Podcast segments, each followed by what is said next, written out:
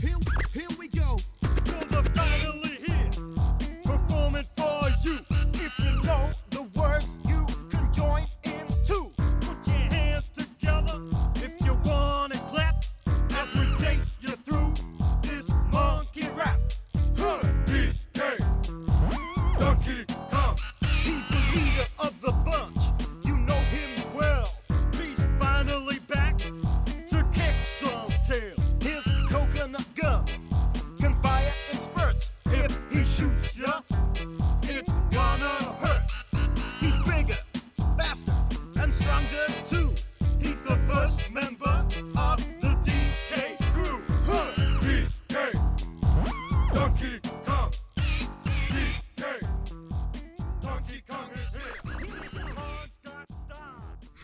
Hei ja tervetuloa Takapölkky-podcastin kahdeksas jakso. Ollaan jo näinkin pitkälle edetty. Tämän jakson aiheena meillä olisi Donkey Kong 64. Julkaisupäivä tällä jaksolla siis tosiaan 27. päivä huhtikuuta 2017. Tavan mukaisesti äänessä Juha Lehtinen tässä tällä hetkellä ja myöskin Eetu Hinkkanen. Mitä kuuluu? Ihan hyvähän tässä kuuluu. Näin huhtikuun lopussa. Tota, erittäin kliseinen startti on, kun ei pitäisi ikinä tuosta säästä puhua, mutta voisitko selittää, minkä ihmeen takia tuolla on lunta tällä hetkellä? Meillä itse asiassa täällä Savonlinnassa ei edes ole. Ne suli pois, mitä yöllä satoi. Mutta tämän päivän aikana ollaan nähty helvetin kovaa tuulta, lumisadetta, vesisadetta ja auringonpaistetta. Että en kyllä tiedä, mitä sillä oikein on meneillään. No, täällä tulee tälläkin hetkellä isoja hiutaleita, mä oon sulanut edellisetkään vielä aamusta pois, en, en oikein nyt ymmärrä. Tuossa joku Redditin puolella mainitsikin R-Suomi-kanavalla, että säästä ei oikein tiedä että tällä hetkellä, että onko joulu, vappu vai juhannus tällä hetkellä menossa. No tämmöisiä mielenkiintoisia luonnonilmiöitä tällä hetkellä. Tärkeämpi kysymys mulla oli, kun tässä tosiaan toukokuun puolelle ollaan pikkuhiljaa etenemässä, että onko vappusimat jo pullossa? Ei itse asiassa ole. Ei ole vappusimaa. Et- Tule tekemään tänne Et meille. ole harrastanut sitä. En. Sit Viimeksi on ihan kotilakas vappusimaa juonut silloin pari vuotta takaperin, kun siltä sain pullon. Siitäkin on muutama vuosi aika. Mä oon se itselläni tosiaan pitänyt tapana, että aina joka vuosi tulee tuota Simaa pikkasen tehtyä, no nyt heittomerkissä pikkasen tehtyä vielä vähän enemmänkin tehtyä. Se on semmoinen hyvä vuosittainen muistutus siitä, että kuinka paljon sokeria noihin tommosiin litkuihin oikein menee, niin ei tee sitten vuoteen mielenota ollenkaan. Kyllä siellä tosiaan tällä hetkellä on tuolla kellarin puolella taas useampikin, useampikin iso satsi siellä tällä hetkellä menossa. Mä kokeilin vaihtelun vuoksi tehdä ihan vadelmasimaa tällä hetkellä, katsotaan tuleeko siitä yhtään mitä Uu, aika Hyvä- hyvästä tai hyvää janoa juomaahan tuo sinänsä, että voisihan tuota ihan noin ympäri vuoden muutenkin tehdä, jos maistuisi. Eipä noitten kanssa hirveästi vaivaa tarvitse nähdä. Mutta semmonen kevyt alkustartti tähän näin. Muita alkuopinoita, mitä, mitä piti tuossa mainita, niin tuossa vähän mietittiin jälleen kerran, miten voisin podcastia parannella. Ja yksi niistä oli se, että ruvetaan tästä lähden mainitsemaan sitten aina kaikki nuo kappaleet, mitä me soitetaan näiden podcast-jaksojen aikana. Mulla oli silloin suunnitelmana ennen kuin me aloitettiin ekaakaan jaksoa nauhoittamaan, että mä varmaan laittaisin nämä meidän muistiinpanot sitten aina julkiseksi, mistä ne pystyisi katsomaan, mutta eipä olla sitä nyt ainakaan vielä tehty, niin otetaan tämmöinen puolikas askel eteenpäin ja mainitaan nyt ainakin nuo meidän lähdemateriaalit musiikin puolesta sitten, mitä me tuossa ollaan soitettu. Tuossahan siis tosiaan starttina, kun mä oon jälkeenpäin editoinut, oli toi Donkey Kong 64 räppi, josta varmaan puhutaan tuossa jakson loppupuolella vähän enemmänkin. Eetu siitä ainakin tykkää niin kovasti. Oi kyllä. Semmonen startti meillä tällä hetkellä. Mitäs tuossa näin muuten nörtteilyä Eetu on harrastanut viime aikoina? No suurin osa ajasta on kyllä mennyt erään tietyn pelin parissa, joka viime ke- kerrallakin jo mainittiin. Voin sen nimeltä vi- tosiaan mainita, että Persona 5 on vielä pelailussa ollut. Kyllä, toissa yönä meni läpi. Haikea Joo. olo on vielä vähän. Eilen sain se itsekin hoidettua pois, mutta ei puhuta siitä tällä hetkellä enempää. Meillä oli tarkoitus siitä tehdä sitten ihan oma jaksonsa todennäköisesti hyvinkin piakkoin. Saadaan tämä ensin pakettiin, niin katsotaan sitten sen jälkeen. Jep. Mutta kuitenkin, siellä silloin kysyit minulta muutama jakso takaperin, kun tehtiin se Puzzle Quest-jakso, Joo, että, minkä jakso ihmeen, taisi olla. joo, että minkä ihmeen takia me en ole pelannut sitä Magic the Gathering Puzzle Questia. Mietin tätä kysymystä parina synkkänä pimeänä iltana ja latasin sen kännykkään ja olen sitten parina päivänä pelailtu ja ne, saanko nämä kaikki mitä me siitä voin sanoa, että jos siinä ei olisi se MTG-teema, niin sitten en välttämättä jaksaisi enää tämän semenkään vertaa pelata, Hmm.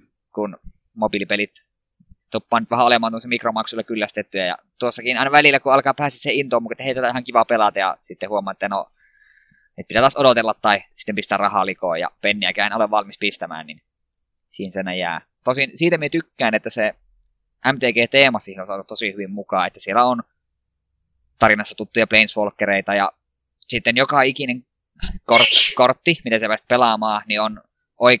Itse asiassa en ole ihan varma, ihan joka ikinen, mutta no sovitaan, että joka ikinen on ihan oikea MTG-kortti, ja vaikka efekti ei olisi täsmälleen sama, niin artti on, ja ne efektit on aika lähellä sitä, miten ne pitääkin olla, ja kun ei ole kuitenkaan puhdas korttipeli, vaan on just puzzle questi, niin tietyt ominaisuudet ei toimi samalla tavalla, miten oikeassa versiossa, Hmm. niin niitä musta osattu soveltaa aika hyvin.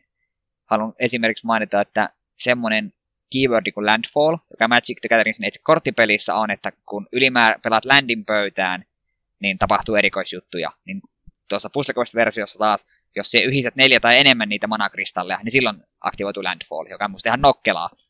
Ja no, oikeastaan kaikki muutkin on sellaisia, että ne on alkuun mietin, että miten tämä toimii tässä versiossa. Sitten luet selitykset, että aa okei, tämä käy ihan järkeä. Niin siitä me tykkään kyllä. Vähän, ja ei ne jokaista- vähän sovellettu, mutta teema säilytetty.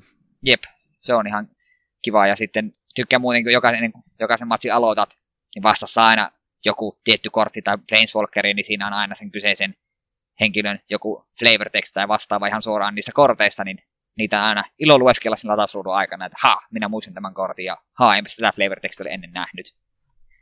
Että ihan kiva, mutta tosiaan just se, että mobiilipeli ja mikromaksut, Mm. niin vähän painaa. Että melkein mieluummin olisin maksanut vaikka kertahinnalla vaikka vitosen tai vaikka, vaikka, vaikka kympinkin, kenties vaikka niin kuin Switchillä sitä pelailla ilman, mikro, et- että mikromaksut kummittelee sitä taustalla, että hei, haluaa pistä, pistä pari euroa tähän kiinni, pistä pari euroa kiinni. Kyllä ne taitaa nämä free-to-play-pelit haluta vähän enemmän kuin se 5 tai 10 euroa niistä tienestinä. Jep, niin se vähän on.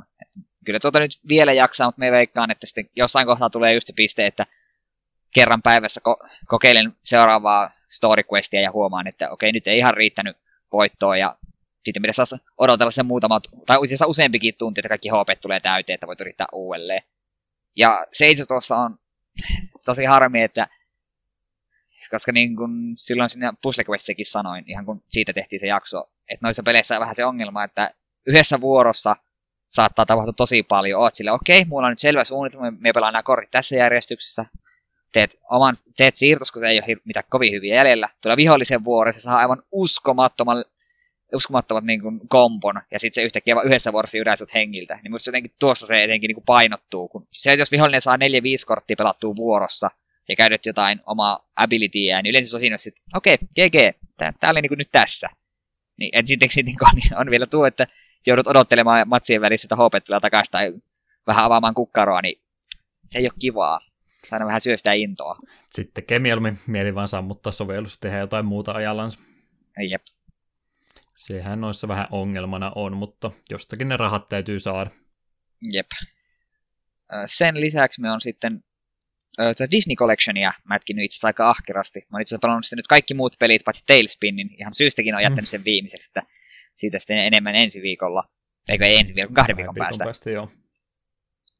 siitä on kyllä tosi paljon tykännyt. Että mulle olisi pelkästään oikeastaan riittänyt, että siinä on ihan vaan nuo pelit, ei tarvitse mitään ekstra hässäkkää, mä olisin ollut ihan tyytyväinen. Mutta sitten kun siinä on ensinnäkin just tää, milläköhän nimellä se on, joku Music Box tai joku vastaan, missä voit kuulla, kuunnella kaikkien pelien kaikkia biisejä ihan vapaassa järjestyksessä. Se on jees, välillä voi vaan jammailla Darkwing Duckin biisien mukana. Ja gallerista löytyy just näitä, näitä niinku, ö, pelien nämä kansitaiteet ja concept arttia, ja sitten siellä saattaa olla pieni selityskin, että tällaisia kuvia esimerkiksi tuli Disneyn päästä Capcomille, jotka siirrettiin suoraan peliin ja niin poispäin, niin niitä on ollut mielenkiintoista seurata. Ja kyllähän ne joka ikinen peli, mitä tuossa on, niin on ihan älyttömän hyviä. Ja 20 ne on- eikö sillä nyt oli hinta? joo, en, ja varmaan ei kauan mene, niin senkin saa jostain PSN alesta tai Steamin alesta, niin varmaan kymppiin kiinni. Mm. Jos se pakottavaa tarve vielä saada, niin viimeistä alesta kyllä suosittelen kuitenkin nappaamaan. Se on Siis paha vähän- hinta muutenkaan, kun se on sit se kolme ja puoli euroa, kun se tulee per peli hinta ja ottaa huomioon, kuinka paljon noin maksaa, jos rupeat jotain DuckTales 2 huutonetistä ostaa, niin saat kolminumeroisen summan vähintäänkin pelkästä kasetista ja tällä hetkellä maksama. Jep. Ja sitten kun sen pääpelin lisäksi on vielä kaikissa on Boss Rush ja Time Attack. Time Attack on ihan varma, mutta Boss Rushissa ainakin just silleen, että se pystyt sekä katsomaan muiden suorituksia, että siellä leaderboardsit, ja voit myös haastaa muiden niin kuin, aikoja silleen, että yhtä aikaa kun siellä pelaat, niin sun valitseman, valitsemaan aika niin kuin menee siellä pienessä ruudussa ylänurkassa, että sä voit koko ajan niin kuin, verrata sille, että okei, tuo, tuo vedin vähän nopeammin tuossa kohtaa, tuo taas ja tuo, tuo tekee tuossa pomatappalissa tuolle, tuohan näppärää, niin ne on ihan hauskaa. Me on kaikissa, mitä nyt pelannut, niin boss Rushit myös vetänyt, ja sitten se on vaan hauska katsoa se jälkikä- jälkikäteen. En halua omaa peliä pelaamista niin häiritä sillä race-systeemillä. Mm. On, on pelannut oman suoritukseni johonkin puolen tunnin päässä, kun kuollut useamman kerran, sitten katsot, kun toinen vetää kahteen minuuttiin, kun kaikki pomot läpi ja oot silleen, okei, okay, joo. Meidän on tässä pelissä kovin hyvä. Kuulostaa noin ulkopuolisesti aika samanlaista tosiaan kuin mikä se Mega Man Legacy Collection oli silloin tuossa toissa vuoden puolella. Niin, oliko siinäkin tuommoinen, en muista, niin kuin periaatteessa, Kuusi peliä taidetta ja sitten siinä oli niitä haastemuotoja ja boss rustit oli ja tällä ainakin. joo, me en muista, joo, me kyllä ite, itselläkin se Steamin kautta on, mutta me pelasin ne kyllä kaikki läpi, mutta me en muista siinä, miltä nyt boss rusheihin ja muihin koskee. Hmm. Ehkä jossain voisi palata siihen. Että hyvinkin mahdollisesti on varmaan sama tiimi ollut siellä asialla sitten, kun kerran Capcomista on kyse. Jep. Ihan noin ylipäätänsä tuosta kokoelmasta, että siinäkin mielessä ihan mainio tota tuote, kun se on kumminkin nyt sitten semmoisella alustolla, millä ei ole aikaisemmin ollut mahdollista pelatakaan sitä, että PClle tuommoisia 8-bittisiä pelejä laillisesti, niin esimerkiksi on ihan hienoa nykypäivänä tuommoistakin saadaan tehtyä. Ja sitten jos jotakuta pelottaa va- vaikeusaste, me itse asiassa itse yllätyin, että esimerkiksi Chip and Dale 1 ja DuckTales 1, no ei DuckTales 1, niin Chip and Dale 1 oli yl- yllättävän hankala alkuun, kun lähti vähän semmoisella rennoin ranteen lähti, no kyllähän tämä tästä menee, ja sitten kuoli muutaman kerran ekassa kentässä, ja peli heitti kentän ja että okei, pitäisikö mä vähän yrittää keskittyäkin. Mm. Niin siinä on sitten just tuo käytännössä save state, ja sitten myös rewind, että voit niin kuin, heti kun mokaat, niin voit kelata vähän taaksepäin ja silleen. Että jokainen kyllä nuo pelit pääsee läpi, jos ei muuten, niin raskaalla rewindin käytöllä. Kyllä nyt su- suhteutettuna kumminkin sillä en nyt ihan helpoiksi niitä uskalla sanoa, mutta kyllä ainakin lapsena oli sillä just mukavia turvallisia vuokrauksia, kun RLtä kävi jotain peliä vuokraamassa, niin just noita Capcomin Disney-pelejä sillä, että kyllä niissä ainakin muutaman kentän eteen pääsi ja pystyi siitä nauttimaan. Jep. Kyllä mä ainakin muistan kanssa Chip and Dale ykkösessä, mä sitä en niin kauan sitten pelasin, niin kyllä ne loppupään kentät aika ilkeitä rupeaa olemaankin, että ymmärrän, että siinä voi olla save stateille ja kelaukselle ihan käyttöäkin. Joo, etenkin siis Chip and Dale se vikakenttä. Siinä tuli oikeasti vähän, vähän hiki, kun hirveästi on kaikkia, mitä pitäisi väistellä ja henki lähtee herkästi ja sitten kalliaksi vielä. Niin se oli aika pitkä kenttä, että henki kun lähtee, niin sinne kentän alkuun, niin uh, vähän aiheutti hikoilua. Se on sitä vanhaa kunnon vaikeusastetta. Jep. Ei ollut sellainen, niin, ei ollut semmoinen epäreilu vaikeusaste, vaan oikein se on semmoinen, että sun pitää osata pelata. Varmaan, ja vaikka nyt nuo on Darkwing Duckit ja muut nyt mätkinyt taas läpi, niin kyllä me veikkaa, että kuukausi pari menee, niin sitten aina jonkun niistä heittää uudelleen käyntiin ja pelailee läpi, kun ne sen verran laadukkaita on. Hmm. Ja itse asiassa me oikein väitän, väitän, että melkein nuo, noiden pelien nuo introbiisit on melkein parempia kuin ne alkuperäiset. Joten Nessi, ne, kun, Nessistä, kun Nessistä rupeaa huutamaan tuo Chip and Dalein teema, niin ah, se on vaan niin hyvä. Kyllä se DuckTales sen Makronikan tunnarin ehkä. Se on suomiduppinakin niin mainio, että ehkä mä pidän sitä vielä parempana. No siinä mielessä, erikoinen, jos puhutaan ihan noiden animaatioiden introista, niin sitten kyllä Darkwing Duck vie voiton. Se on, se on Sä tykkäsit siitä huomattavasti enemmän. kyllä, varjoankka on ihan mahtava. Mä, mulla on tota unohtunut tuosta varjoankasta, vaan se kyllähän se TVstä tuli silloin aikana, mutta se oli niitä tota, ohjelmia aamussa, että se tuli niin myöhään, kun mä yritin aina VHS-kasetille nauhoittaa kaiken mahdollisen, se oli se kohta, kun rupesi olla yleensä sitten nauhot jo niin täynnä, että se oli pakko jättää välistä. Kadun varmaan nyt jälkeenpäin sitten, näin jälkiviisaan. No mekin on vähän silleen ehkä myöhäiseräinen, me muutama vuosi takaperi oli silleen, että se oli muistaakseni ihan ok, että voisi vähän sitä katella ja sitten kun rupesi vanhaa jaksoja katsomaan uuden, että ei hemmi, tää on ihan loistava. Se, se, jaksa, se jaksaa kyllä naurattaa vieläkin. Darkwing Duck on itsessään päähahmona hyvä ja vähän hyvin, hyvin parodioi mun mielestä muita supersankareita, koska se, se on ihan aika itse, itsekeskeinen ja selostaa omia tekemisiä, niin se on vaan niin hauskaa. Ja plus muutenkin pahikset on erikoisia, kun minun mielestä ei kovinkaan moni yrittänyt rahaa hankkia ihan vaan rahan takia. Mun suosikkipahis se hemmetin sähkörotta Mega, Megavolt, mikä haluaa vapauttaa nuo, nuo lamppuja jalokivikaupasta ja niin poispäin. Mahtava pahis. Rebootia odotellessa. Kyllä. Tai sitten ihan vaan antakaa meille joku DVD tai Blu-ray-box, missä kaikki jaksot. Ostan heti. Puhuttiinko me siitä tota, uue Kronika trailerista, mikä tuli, onhan sitä jo vähän aikaa.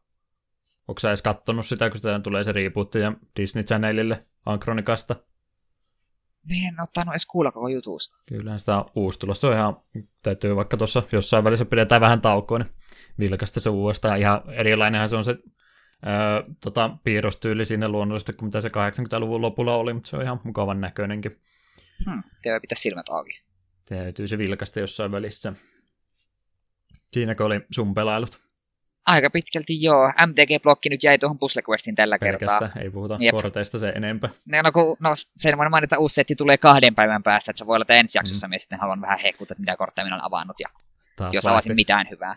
Mä jo ehdottelin, että sä tarvit oman tunnusmusiikin tuohon MTG-blogin alkuun, että segmentoituu ihan omaksi juttuunsa kohta. Saat tehdä puolentoista tunnin podcastia siitä keskenäs.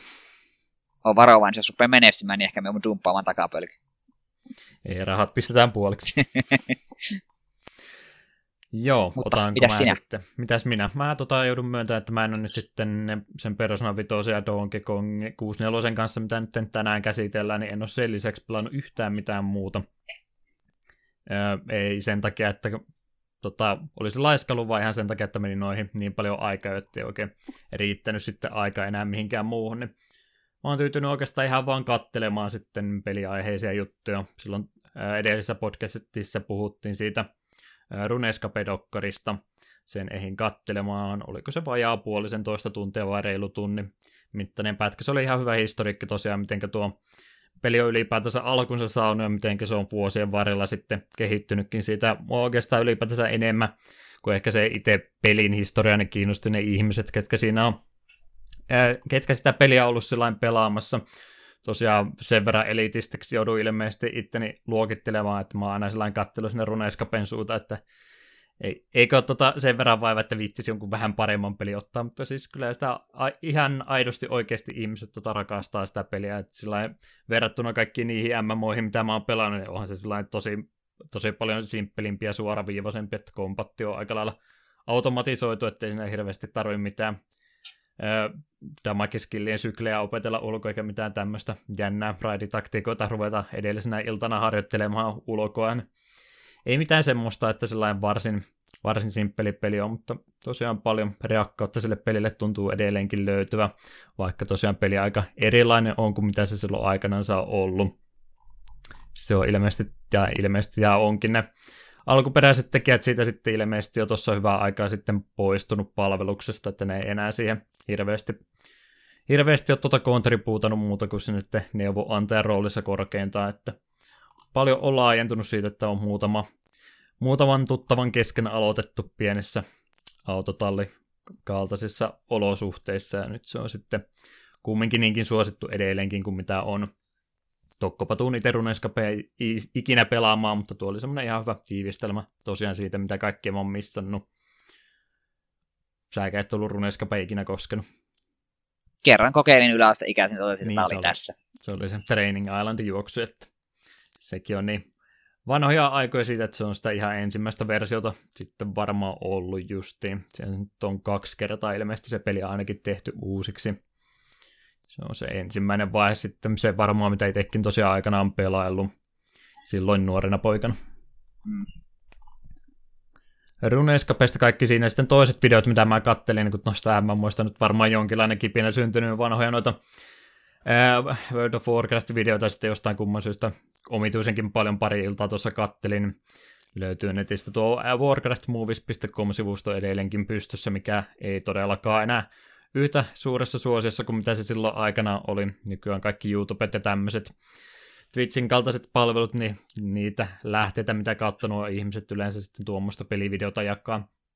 Sillä on tosi omituinen ajatella tässä vaiheessa, kun ne omat suosikkivideot, mitkä sillä vieläkin muistaa jotain yksittäisiä tota, kohtauksia niistä ja vuorosanoja, niin nekin on yli 10 vuotta vanhoja tässä vaiheessa, että rupeaa pelkästään pelivideoiden kanssa olemaan pikkuhiljaa nostalginen. Ja täytyy vielä tuolla, tota, puhutaan pelkällä etunimellä, niin Jussille vielä kiitokset, jakoi vanhoja noita videoita, mitä aikanaan itsekin joskus tuli tehtyä semmoisia tosi simppeleitä videoita, niitä en ole onneksi ehkä, sanotaan, että onneksi en ole säästänyt niitä, mutta Jussi on säästänyt omia vanhoja videoita, se muun muassa World of Warcraftin ajoilta, kattelin ne tuossa läpi ja hyvinhän ne on aikaa kestänyt. Ei siitä sen kummempaa. En tiedä niin tosiaan, miten noiden MMOiden kanssa tällä hetkellä tekee, kun ei sillä samalla tavalla enää jaksaisi niihin omistautua, että ei sillä houkuttele enää sitä 40 tuntia viikossa, mitä Voviakaan pelaamaan, että en tiedä, miten noiden kanssa nyt sitten jatkossa tulee tehty, että tuleeko mitään semmoista MMOta, mitä pystyisi itse täysin mitoin nauttimaan siitä, että pelaisi vain pari tuntia viikossa. Se on vähän just, jos niissä se kuukausimaksut on mukana, niin vähän semmoinen tulee semmoinen pako-omainen tarve, että näitä täytyisi varmaan pikkasen enemmänkin pelata. Sepä se on, minkä takia en ole ikinä mitään pela- aivan muuten lähtenyt pelaamaan jossain kuukausimaksu. Hmm. aika laillahan se on sillä jo pois, pois mennyt tuota muodista se kuukausimaksullinen systeemi, että kyllä ne yleensä free-to-play pelejä sitten tuntuu nuokin olevan, mutta niissä ne budjetitkin vähän semmoisia sitten, että ehkä ne on hyviä, hyviä pelattavia, mä en nyt halua mitään esimerkkejä antaa, kun enkä mä osaakka oikeastaan antaa, mutta ne aina kun vähän sillä katsoo videoita ja muuta tietoa lukee niistä free-to-play MMOista, niin ne yleensä sillä niinkään paljon edes kiinnostaa, että tekisi mieli asentaa ja kokeilla.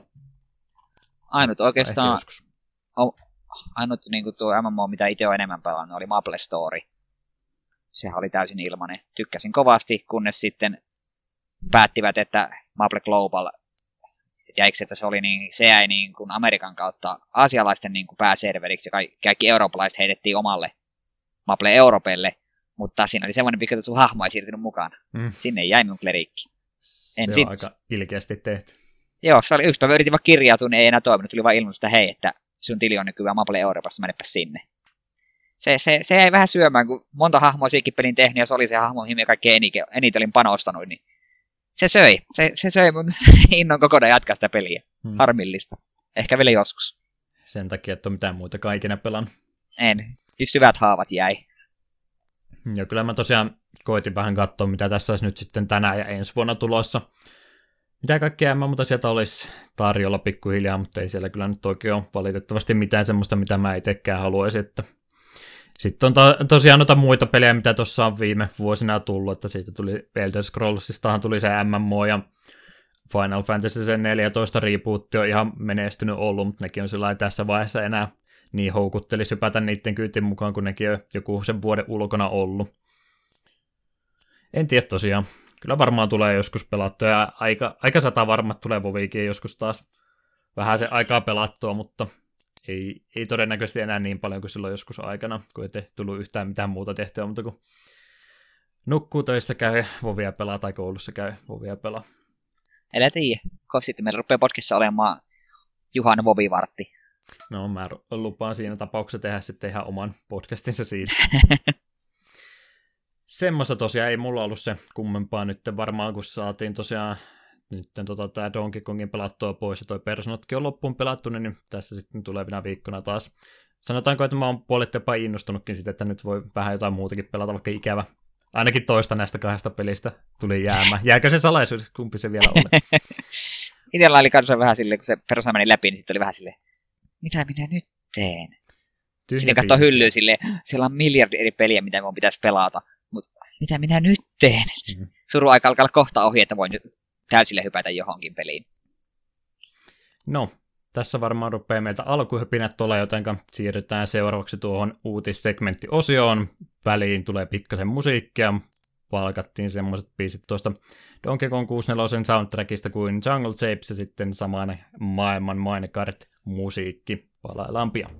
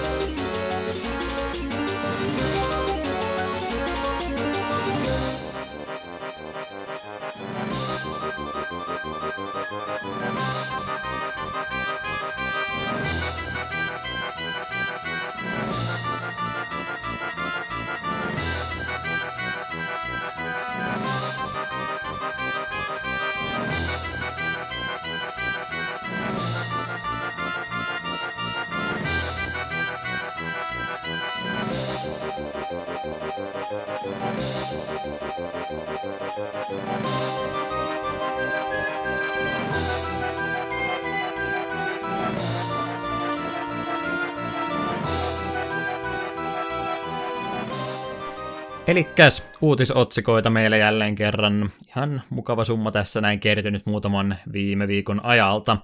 Ongelma siinä on, kun me aina joka toinen viikko näitä nauhoitellaan, niin joskus tulee jotain isompia uutisia justiin, kun ollaan saatu edellinen podcast pakettiin, niin vähän sitten myöhässä tulee nämä jutut, mutta pakkohan nämä on läpikäydä.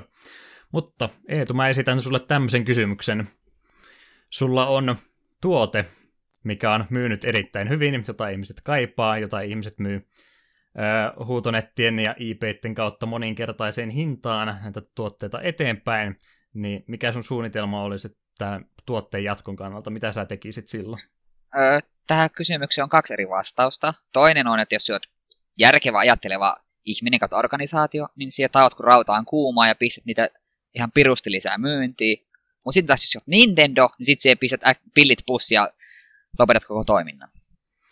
Joo, ja jälkimmäinen näistä oli se, mitä tässä tosiaan kävi. On tästä pari viikkoa nyt aikaa ja missattiin tämä pahastikin, mutta pakkohan tästä nyt on puhua.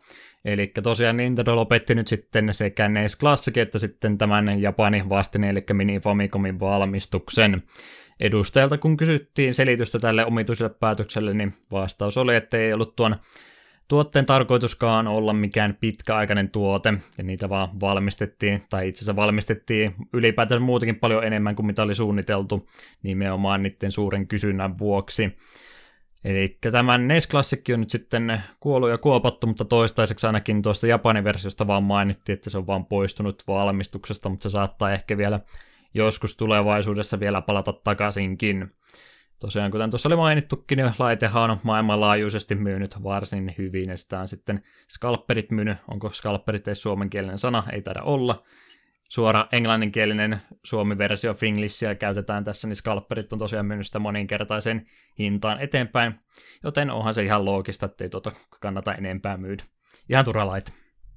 Minkälaisia tunteita Eetulla heräsi, kun kuulit tästä uutisesta? Mä halusin tietää oikeasti, mitä helvettiä Nintendon päässä ajatellaan. Se, se minua tässä eniten hämmentää. Kyllä pari niin kuin, syytä tälle niin kuin, voi ehkä ajatella, mutta nekin tuntuu vähän typeriltä. Se, että ne valmistautuu siihen tulevaan SNES Classickiin, että ne hmm. haluaa, että sitä, siitä sitten ihmiset innostuu taas. Tai sitten se, että jossain on niin teorisoitu, että se paras syy tälle olisi se, että ne pelkäs, että tämä NES Classicin myyminen vaikuttaa Switchin myynteihin, jota meitä sen. Me en pysty ymmärtämään, että miten ne kaksi laitetta on edes verrannollisia. Me en ymmärrä. Joo, pari muuta ehdotusta, mitä mä oon tällä selityksessä kuullut. Toinen on se, että jos ne yrittää sitä virtual-konsoleja nyt sitten, niin, joka ehkä joskus toivottavasti tulee, niin että ne ei halua, että ne olisi sitten samaan aikaan päällekkäin. Ja se ehkä, no, paras näistä kaikista huonosta selityksestä sitten, että en tiedä kuinka paljon toi tosiaan vaatii Nintendo puolta panostusta ihan tuohon valmistukseen, että hidastaako se sitten tuota Switchin tekemistä, koska niistähän kanssa vähän pulaa ollut. Mutta on tuo nyt sen silti todella omituista, että noinkin hyvin myyty tuote, niin yhtäkkiä sitten loppuukin. Paljon siellä on tilauksia ihan niin Suomessa ja ulkomaillakin ollut, että pitkät jonot ollut ja kukaan ei, tai kukaan, mutta monikaan ei nyt sitten saanut sitä laitetta ollenkaan. Noita kun netistä katteli hintoja, niin VPDkin esimerkiksi taisi nostaa hinnat sinne 300 euroa, ja tänään kun mä vilkaisin uudestaan, niin nekin on ilmeisesti kaikki mennyt jo, että omituista on. Tosiaan pal- paljon selityksiä ja arvailuja voi olla, että mikä tähän mahtaa nyt olla syynä, mutta ihan näin kuluttajan puolta, niin onhan tämä todella hämmentävä veto. Mä olin, silloin kun tämä uutinen tuli, niin oikein hämmennys jo puoliksi suutuksissa niin oli, mutta mietin sitten jälkeenpäin, että kun ei tämä laite itseäkään hirveästi kiinnostunut, niin ehkä tästä nyt kannattaa hirveästi harmaita hiuksia ruveta itsellensä hankkimaan. Tämä on hyvin hämmentävää. Kaikin puoli hyvin hämmentävää, eikä tosiaan sitä SNES Classicistakaan, vaikka siinä nyt on Polygon ja Eurogamerin puolella ainakin semmoista puolittaista varmistusta tullut, että kyllä siellä tarkoitus sitä olisi tulla, mutta jos kohtelu NES Classicin kanssa oli tämmöinen, niin minkä takia Nintendo kuvittelee, että mä NES Classiciakaan ostaisi, jos on tämmöistä taas meininkiä sekin myös on ollut niitä teorioita, että sama juttu kuin noiden Amiibojen kanssa, että tykkääkö Nintendo ylipäätänsä vaan hirveästi tota, rajoittaa noita painomääriä, mitä ne tuotteita tekee ihan vaan sen takia, että ne myisi mahdollisimman kuumille kiville sitten jälkeenpäin. Omituisia bisnesratkaisuja. En ole ammattilainen päättämään, mutta kaikin puoli omituista. Niin. No ehkä siinä on että hei, me ollaan Nintendo, meillä on rahaa niin törkeästi, että me voidaan tehdä ihan mitä lyysetään, kiusataan vähän kuluttajia. Kyllä ne silti ostaa meidän tuotteet jatkossakin, ja niihin me ostetaan. Tosiaan on todella lyhyt pylly, ikään kuin jos toikin tuli nyt marraskuussa, koska toi tuli loka marraskuu joulumarkkinoille kumminkin tuo laitettiin, että tässä nyt puoli vuotta tulee just, justiin täyteen. Niin ei tommosia oikein huvita ostaa. Mä rupesin niin miettimään korvaavia tuotteita tai tilalle, että mitä mieltä saisit semmoista ideasta, että tehtäisiin niin ihan dedikoitu emulaattoriboksi. Onhan niitä olemassa jo, mutta jos Nintendo tekisi oman virallisen emulaattorin boksi vanhoille peleillensä, olisiko semmoiselle, olisitko valmis maksamaan NES retrolaitteesta virallisesta? Kyllä se olisi tosi houkutteleva, mutta sitten etenkin nyt tämän NES Classicin jälkeen niin vähän olisin epäilevä, että mitä te juonitte, onko tämä joku huijaus, se, on, se onkin pelkkä tyhjä laatikko sitten loppujen lopuksi. Tuomaan korvaan se niin kuulostaisi paremmalta, mutta sama juttuhan siinä että jonakin päivänä sekin kuitenkin poistuu sitten myynnistä, ettei sitäkään loputtomiin tulla tukemaan. Niin, kun, ja kun Nintendolla on vähän paha tapa, että ne haluaa myydä kaikki tuotteet meille moneen kertaan, niin ei ne ikinä haluaisi julkaista tuollaista, kun minkä jälkeen tarvitsisi enää, tarvitsisi enää ostaa sen tuleville Nintendo-konsolille samoja vanhoja pelejä uudelleen ja uudelleen. No, onneksi nuo ulkopuoliset emulaattorit, tekijät ja muut, niin sitten tämmöisiä bokseja kyllä tekee puolesta, vaikka se niitä pelejä toki tietysti mukana tulee. Mutta joku niitä ainakin hoitaa sitten. Jatko-osa tälle jutulle, vaikka me nyt vähän ihmeessä ollaankin ja mietitään nyt kumminkin pikkasen tulevaisuutta eteenpäin, jos se NES Classic tulee tapahtumaan, todennäköisesti tulee tapahtumaan. Mä ajattelin järjestää meidän kesken pienen visailun 30 peliä taisi olla siinä S-klassikissa, otettiin nyt vaan pelkästään 20 peliä, mietittiin, mitkä ne mahtaa olla. Meillä ei ole, me ei ole panoksia mietitty tähän hommaan ollenkaan, riittääkö vaan, että toinen, toinen on nolattu loppujääkseen tämän jälkeen, jos arvaa väärin näitä pelejä, mitä tulee olemaan. Riittääkö Ää, se sulle? Jos me arvaa enemmän oikein, niin sinun pitää pelata Donkey Kong 64 prosenttisesti läpi. Oho. Saanko mä miettiä ensi jaksoa asti, mikä sun tota, rankasu on sitten? Ää, sä, joudut, sä joudut pelaamaan Krok 1 sataprosenttisesti läpi. Se on kyllä kovat panokset. Hyvä, mä tykkään Krokista, mutta sä et varmaan tykkää siitä. Tosiaan 20 peliä veikattiin tässä näin, mitkä mahtaa tulla. Luetellaan ne ääneen ja sitten jos tuolla loppuvuoden puolella tulee sitten tuommoinen paketti ulos, niin vertaillaan sitten, kumpi veikkasi oikein enemmän. Joo, pitää tätä listaa johonkin muistiin. Tämä on vai, aha, tämä podcastissa itsessään muisti, pitää kuunnella no, sitä Parempi ehkä linkata tänne meidän muistinpanoihin nämä. Mutta haluatko sä luetella ensin vai minä ihan sama mun puolesta? No, minä voin aloittaa. Me haluan kyllä sanoa, että mun on kaksi, ö, kaksi kohtaa, missä me on niin kuin joko tai. Hmm. Niin me e, alo- aloitan itse niistä. Me veikkaat siinä joko Mario, Super Mario World tai Super Mario All Stars, jompikumpi. Ja sitten toinen, että Mega Man 7 tai Mega Man X, jompikumpi. En sä, usko, että kummastakaan on molempia. Sä oot vetänyt näin lottotermin tämmöisen järjestelmärivin nyt selvästikin. No siis kun me... Vaihtoehtoja. No kun me järkeilin, että jompikumpi on noista mole, molemmista niin pakko, mutta kumpi. Niin pelaa vähän varmon päälle. Öö, mutta näiden lisäksi veikkaan Yoshi's Islandia, Mario Karttia, Tetris Attackia, Kirby Superstaria, Donkey Kong Country 1, Super Metroid, Zelda Link to the Past, Super Street Fighter 2 tai mikä tahansa versio siitä, kun niitä miljardi. Hmm. Super Punch Out. Pilot Wings, vaikka itse sitä pelissä tykkää, mutta jostain me epäilet, että se siinä olisi, kun se halusi sen 3DSillekin jostain sitä tehdä. F-Zero, Turtles in Time, Puzzle Pople, Castlevania 4, joku Final Fight. Sitten nämä kolme viimeistä on tällaisia enemmän ehkä toiveajattelua. Joe and Mac, The Lost Vikings ja Micro Machines. Okay. Oli siellä enemmän. Mä ajattelin, että 15 samaa on.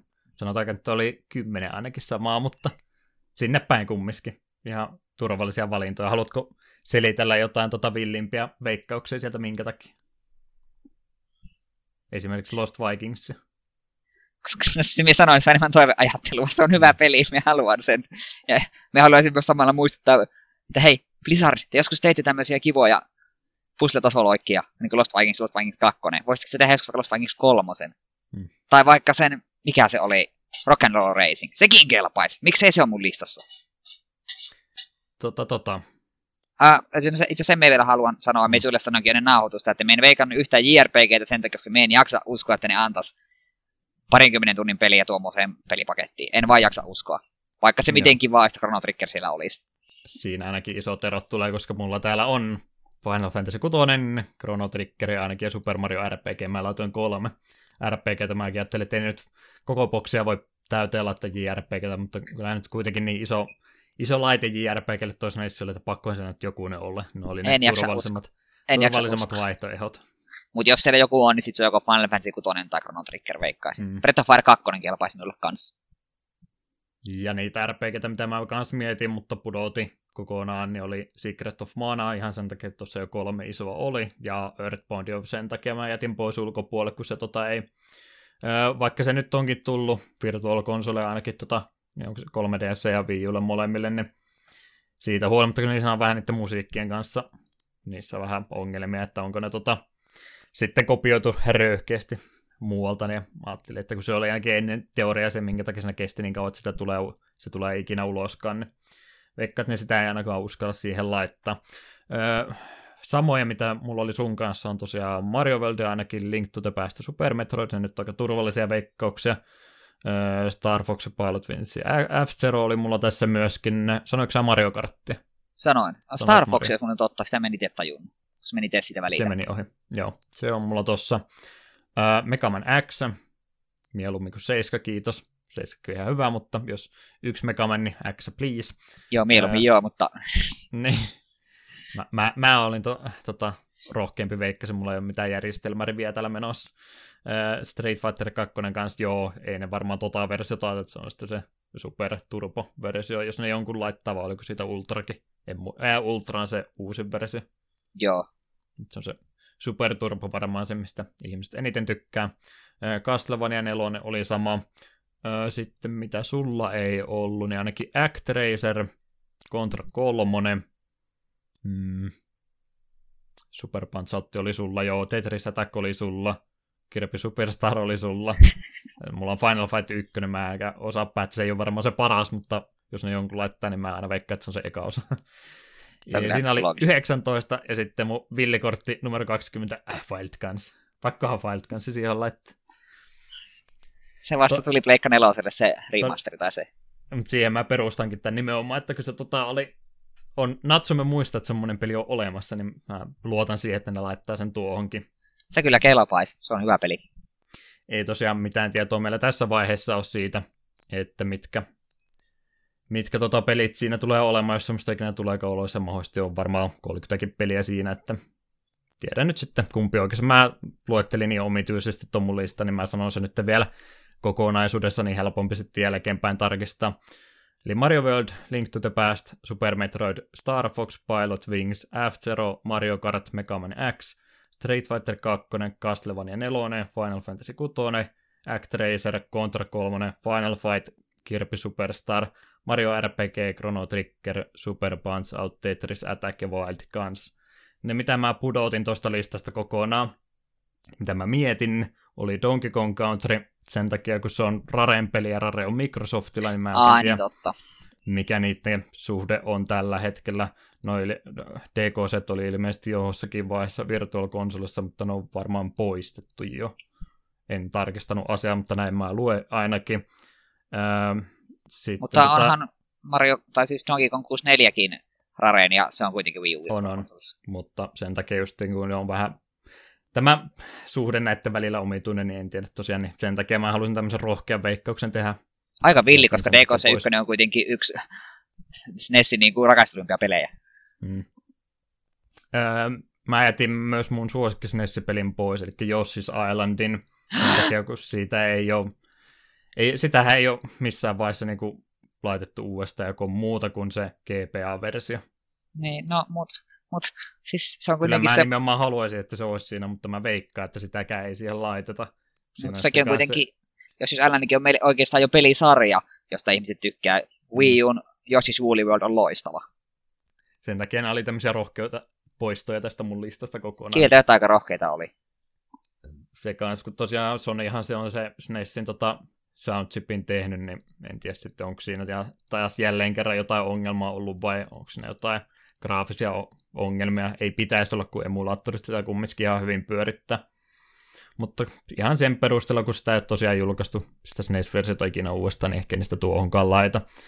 Yksi, mikä oli myös supersuosittu peli, oli SimCity SNESillä. Ah, Sekin olisi ollut ihan hyvä vaihtoehto, mutta Maxis on kuollut ja kuopattu, ja mä vähän epäilen, että EA tai kiinnosta ruveta SNES Classicin tuottoja jakamaan pennejä sieltä. No, hyvinhän se tulee myymään, mutta en usko, että ne jaksaa EAN kanssa ruveta neuvottelemaan tuosta, niin en laittanut sitä sitten vaikka harkitsin. Semmoiset listat. Katsotaan, seurataan tulevaisuudetta, muistetaan, että kasi jaksosta löytyy nämä meidän veikkaukset. kyllä. Mä oon luottavainen näin, että mulla meni enemmän oikein. Semmoiset uutiset. Kato, kun kuitenkin vielä? meni sanoa, että kato, kun tulee sitten SNES Classic ja sitten siinä ei ole mitään, niin se siellä on tosi obscure-pelejä vasta seassa. Mm. Se on Mario is missing ja kaikki nämä Mario tota vähän huonommat versiot. Mitä niitä muita olikaan. Niin se Mega Man Soccer. Wow. Oo. Tää villi. Voidaan ruveta podcastin jälkeenpäin tätä tekemään omaa listaa siitä, mitä sinne ei ikinä tule olemaan. mutta semmoiset höpinät, valitettava uutinen tämä on, mutta niin. Ehkä ei tuosta nyt kannata se enempää suuttua. Nintendo on Nintendo. Mm. Haluatko jatkaa seuraavaa uutisen? Joo, mennään, mennään johonkin muuhun uutisiin, tää on vaan niin masentavaa. Hmm, Internet Archive julkaisi toimivan version alkuperäisen Macintoshin käyttöjärjestelmästä. Sen lisäksi palvelussa löytyy nyt myös vanhoja sovelluksia sekä tietysti pelejä, kuten esimerkiksi Space Invaders ja Load Runner. Ja ensimmäinen Macintosh-laitehan julkaistiin vuonna 1984. Mulle Kovasti tästä- aikaa siitäkin on. Ja Mä mulle- laitoin tämän sulle, koska sä oot tämmönen tota, Mac-fanaatikko, joka pikkuhiljaa rupeaa parantumaan tästä sairaudestansa. Se, että mä sain ylioppilasajaksi Macin, niin ei tee musta hirveätä Mac-fanaatikkoa. Mulla- oli Aika iso on kumminkin. No kyllä mä mun MacBookista tykkäsin, mutta sitten kun se oli mulla sen kahdeksan vuotta, niin se loppu, loppuaikana se rupesi olemaan ihan pikkusen jumissa. Se, että laitoin YouTubesta videon pyörimään, niin meinas olla ri- liian raskasta sille, niin kyllä mä siitä koneesta tykkäsin. Ikä vaan rupesi painamaan. Sen verran edellä aikaa kyllä ja noin vanhat Mac, tai Macin, Macintoshit oli silloin, että ei ole kyllä tullut itse koskaan pelattu. Tulee noita videoita aina välillä katsottua, muun muassa LGR, eli Lazy Game Reviewsin, niin sehän noita vanhoja PCtä usein esittelee, niin sitä kautta esimerkiksi kyllä nähnyt sitten, että mitenkä tuo pääte on toiminut, mutta ei ole kyllä semmoista omaa, omakohtaista kokemusta noista vanhoista laitteista. Muutenkaan en ole Mäkkeä, enkä sitten tosiaan Applen tuotteita ylipäätänsä ostanutkaan. Et Muistan, että nehän oli silloin 90-luvun loppupuolellahan oli niitä semmoisia Mäkkejä, missä oli oikein semmoiset kirkkaat kuoret, niitä oli hirveästi mainoksia. Et siihen aikaan näytti todella houkuttelevalta näin ala-asteikäiselle ihmiselle, mutta eipä semmoista sitten se enempää vittynyt ruveta haaveilemaankaan sen perä. Ei tullut PC-päätteellä se enempää pelattua. Oletan nyt sulla sama tilanne. Joo, ei nulla va- vanhoja Macin käyttäjärjestelmiä en ole koskenut ikinä pitkällä tikullakaan. Mutta nyt on mahdollista. Mustavalkoista grafiikkaa siellä, niin tosi, tosi hyvin löytyy tuolta siis Internet Archivein puolelta löytyy painttia ja tekstiohjelma, jos haluaa oikein kunnon auten- autenttisen kokemuksen, että millaista se oli semmoisella käyttöjärjestelmän aikana työskennellä. En vielä se enempää vähän vilkuille, mitä pelejä siellä oli, että voispa noista jotain kokeilla. Ei siitä varmaan se enempää. Eipä sitä varmaan. Ei olla kumpikaan fanaattisia Mac-miehiä, vaikka sinne miten väittäisit muuta. en lähde valehtelemaan. Pari lyhkäistä uutista sitten tähän väliin. Yksi pieni tilannepäivitys puhuttiin silloin viime jaksossa tuosta Tony Hawk-pelien dokkarista, eli Pretending I'm Supermanista. Siinä oli tosiaan se Kickstarter-rahoitus silloin vielä käynnissä ja nyt se on päättynyt ja niinhän siinä kävi, että ei se, ei se tavoitettansa nyt sitten saanut. 75 000 dollaria oli tavoite ja ainoastaan neljännes sitä rahaa kierretty, eli se oli about 17 500, kun oli se loppulukema sitten, kuinka paljon tuo Kickstarteri keräsi rahaa. Ilmoittivat sitten jälkeenpäin, että työstö kumminkin jatkuu tälle projektille, että he aikovat pitää nuo rahat, mitä saivat siitä kerättyä, yrittävät sitten jatkaa tosiaan sen pohjalta. Osahan ne oli jo valmiiksi kuvannutkin siitä materiaalista ja sanoikin siinä sitten sen Kickstarterin starttaja, että ei, ei varsinaisesti odottanutkaan, että täyttä rahoitusta tätä kautta saa, mutta seurataan tuota tilannetta, mitenkä tuon Dokkarin kanssa sitten jää. Valitettavasti noiden Kickstartereiden kanssa on vähän tommonen tilanne, että ne, se isoin puumi niiden kanssa taitaa nyt olla jo pari vuotta sitten ohitse mennyt. Että jos sieltä jotain peliä esimerkiksi on tulossa ulos, niin sitten voi olla vähän tota hankalaa, hankalaa saada näitä rahoituksia enää läpi. Kyllä sillä kysyntää sen perään oli, mutta rahaa kun pitäisi saada, niin siihen kohtaan se sitten usein tämmöiset jutut tyssää kokonaan. Jep. Sä et ollut niitä Tony Hawkia pelannut, niin et ollut sinäkään rahoittanut. Näin. Ei, ei hätä en ollut minäkään. Vähän, vähän tullut pelattua silleen, mutta me muutenkin en ole mihinkään tuollaiseen vielä rahaa pistänyt, niin en varmaan Mm. tule ikinä pistämäänkään. Suhtaudun vähän skeptisesti, vaikka joka, jokaista menestynyt, menestystä kohtaan on Mighty Number 9, niin Niin. Huonoja esimerkkejä kyllä paljon löytyy. Hyviä on toki enemmän, mutta niistä ei sillä kuule sitten jälkeenpäin. paitsi Shovel Knight. Kaikki muistaa Shovel Knightia ja pitääkin muistaa. Se Menkää pelaamaan Shovel. Knightia, se on mainio peli. Mutta semmoinen pääte oli sillä, niin ei siitä sen kummempaa. Jep. Sitten tämmöinen, kans tämmöinen uutinen, mikä käydään aika nopeasti läpi. Eli me viimeksi puhuttiin siitä, että StarCraft on tulossa ilmaiseksi, ja niinhän se nyt pamahtikin tuossa, oliko se nyt viime viikolla vai? Viime Mikä- viikolla jo. Viime viikolla jo tuli ladattavaksi sekä StarCraft ja sitten mukana siis se Brood Wars lisäosa, ja eli nyt ihan Blizzardin omilta sivuilta löytyy, kuka tahansa voi sen ladata, että suosittelen lataamaan, mutta me ei sen enempää siitä vielä puhuta, kun tämä päätettiin sitten, että tämä on ö, sitten neljän viikon päästä meidän jaksoaiheemme.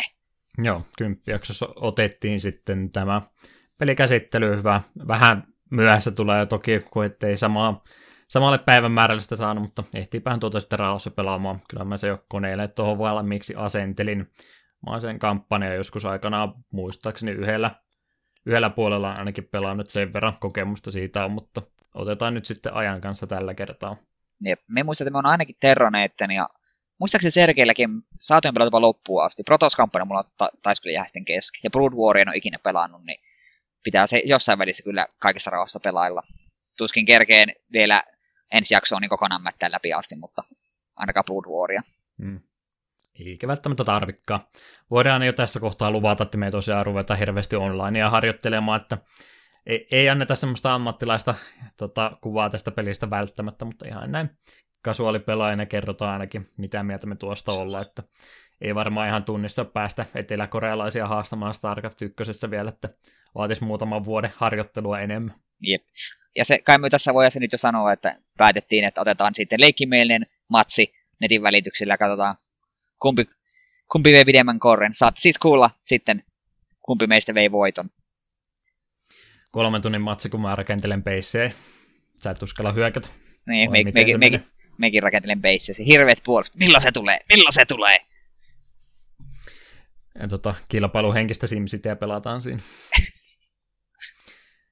Yes, StarCraftista oli siinä tosiaan, oltiin me siitä mainittukin, ja tuohon samaan rataan voisi hyvä mainita, se tosiaan puhuttiin siitä äh, Wonderboy, Boy, Wonderboy, Wonderboy kolmosta Dragonstrapista, sehän tuli tässä kanssa juurikin ulos, mutta siitä oli viime kerralla puhetta kanssa, niin ei varmaan siitä se enempää. Tosin Jep. nätiltä näytti se peli kyllä. Tosi nätiltä näyttää, että kyllä me varmaan jossain kohtaa sen poimin.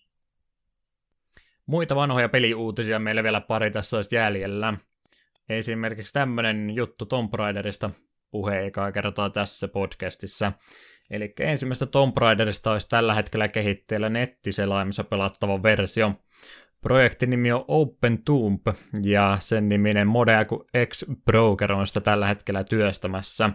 Ja tässä olisi tarkoituksena tosiaan luoda nimenomaan se Pleikkari 1 versio tästä pelistä. Vähän omituinen valinta, kun PC-versiokin on olemassa, mutta en lähde arvostelemaan se enempää. Ää, alkuperäisestä versiota poiketen sitten tänne Pleikkari 1 jälkeen, tai version jälkeen on tuo framerate vapautettu, eli sitä ei ole lukittu siihen 30 frame, vaan onko se jopa vähemmänkin siinä pelissä. Ja sen lisäksi grafiikoitakin on sitten paranneltu aika paljon, mitä screenshotteja kattelin. Mutta ei hätää, tankkikontrollit siitä pelistä vielä löyty. Ihan aito Tomb Raider siitä vielä tulee. Tämmönen tota, pelinimenä toimii ainakin tällä hetkellä siis tosiaan Open Lara ja se Open Tomb on se projektinimi. En tiedä minkä takia on kaksi nimeä, mutta näin kertoi tämä uutinen. Ja tosiaan tällä hetkellä siitä projektista ainoastaan tuo kakkoskenttä valmiina, mutta tarkoitus oli sitten ajan kanssa se koko peli saada pelattavaksi. Tästä projektista, jos kiinnostunut on, niin muun muassa GitHubin kautta löytyy sitten tuo ladattava tai pelattava versio ainakin, ja voi sitä kautta myöskin sitten tutustua tarkemmin tuohon peliin. Eli Open Lara tosiaan ja GitHub oli se sivusto, missä se on tällä hetkellä työn alla.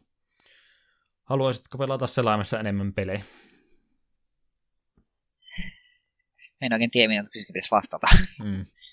Kyllähän noita vanhoja Tomb Raiderita pelkällä näppiksellä jo ihan hyvin pelaa, kun se tosiaan kääntyy sillä tankkimaisesti ja hiirellä ei tarvi vielä tähätä niissä ekoissa ainakaan. En ainakaan muista. Mä oon Tomb Raider 3 pelannut PCllä aikana ja ykköstä ja kakkosta pleikkarilla, että ei siinä mun mielestä hiiriohjausta vielä ollut. Minun Niin pitää tunnustaa, varhaisissa. että minulla on semmoinen aukko sivissä, että mä oon pelannut vain ainoastaan sitä, ei nyt toiseksi uusinta Tomb Raideria, eli se rebootia. Mä en ole vanhoja pelannut ollenkaan. Vierestä olen katsonut, kun niitä pelattaa itse en ole koskenutkaan. Joo, se oli kyllä se reboot ihan varsin mainio tekele. Nautin Joo, sitä itse tykkäsin suuresti. kanssa. Pitää se Rise of Tomb Raider ostaa kanssa jossain välissä, mutta ei ole vielä ollut sellaista pakottavaa tarvetta saada. Siinä mielessä ei välttämättä ole ajahammas ja hirveän hyvin kohdellut noita ja vanhempia Tomb Raidereita, että tuskinpa kovinkaan moni, joka ei ole aikaisemmin pelannut, jaksaisi kovinkaan kauan noita vanhoja kankeita pelata, mutta kyllä niissäkin semmoinen omanlaisensa fiilis on. Muistan ainakin pienenä, että vähän, vähän jopa saattoi pelottaakin, kun sieltä jotain karhuja ja sun muita. Ykkössä tuli ainakin karhu vastaan ja pisti poskeen, jos ei tehnyt asialle mitään muuta. Niin semmoisia ihan jänniä pelejähän nuo oli. M- nykyään niitä melkein on, voisi sanoa puzzle-platformereiksi, kun se on aika tarkkaa se hyppiminen niissä, jos haluaa kiipellä sun muuta. Mm. Ja se itse ammuskelupuoli niissä on sitten tosi simppeliä, vaan että kääntää vaan hahmo sinne päin painaa ampumisnäppäintä, niin se tähtää kyllä automaattisesti. Mutta ei nyt ehkä välttämättä tule nettiselain versiota tuosta pelattua ekana, kun Steamissäkin se eka taitaa olla halvalla pelattavana, mutta en lähde se enempää sanomaan, etteikö tuommoista saisi harrastaa. Voi hyvinkin olla, että me itse tuolla Selan kyllä testaan ihan vaan huvikseen, Mm. jos iskeeksi, niin hitto tähän voisi pelata kokonaan, niin jos vaikka Steamista sitten poimis. Toimi, poimis ne kaksi tusinaa Tomb Raider-peliä, mitä on vuosia varrella tullut. Mm. Sekin oli semmoinen vuosittainen julkaisutahti niillä pitkä aika. Hypätäänkö sitten eteenpäin? Joo, tiedätkö sä Sinclair ZX Spectrumista enempää? Mietitään tasan sen verran, mitä tässä uutisessa lukee. Hyvä, no se riittää tänään.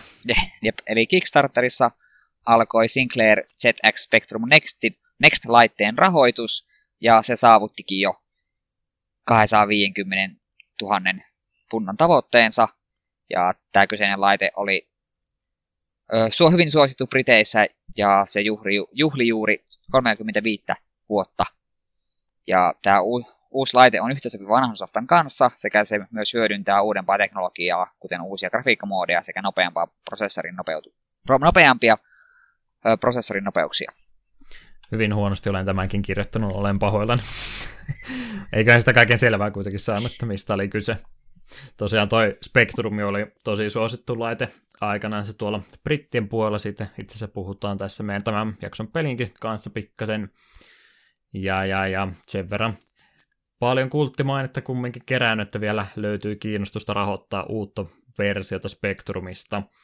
En ole sillä tosiaan itsekään se enempää, onhan noista nyt kuvia toki jälkeenpäin, kyllä noita Suomeenkin toki Spectrumita aikanaansa eksyi, mutta ei ole itselle se tutumpi laite. Paljon pelejä sillekin on kehitetty, en tiedä pystytäänkö me keräämään jostain innostusta siihen, että otettaisiin joku Spectrumipeli joskus käsittelyyn. En ole tutkinut emulaatiotakaan sen suhteen, että miten toimii. Todennäköisesti on kehitetty jo sen verran hyvin, että pystyy kyllä. On jotain striimejä kyllä tainnut katsellakin. Nyt rupean miettimään. Kyllä niin kuin Sinclairin nimeä on törmännyt monesti, mutta jos just pitäisi kysyä, että miltä se laite näyttää, niin en osaa sanoa yhtään mitään. Joo, se oli semmoinen musta näppis. Näin tiivistettynä.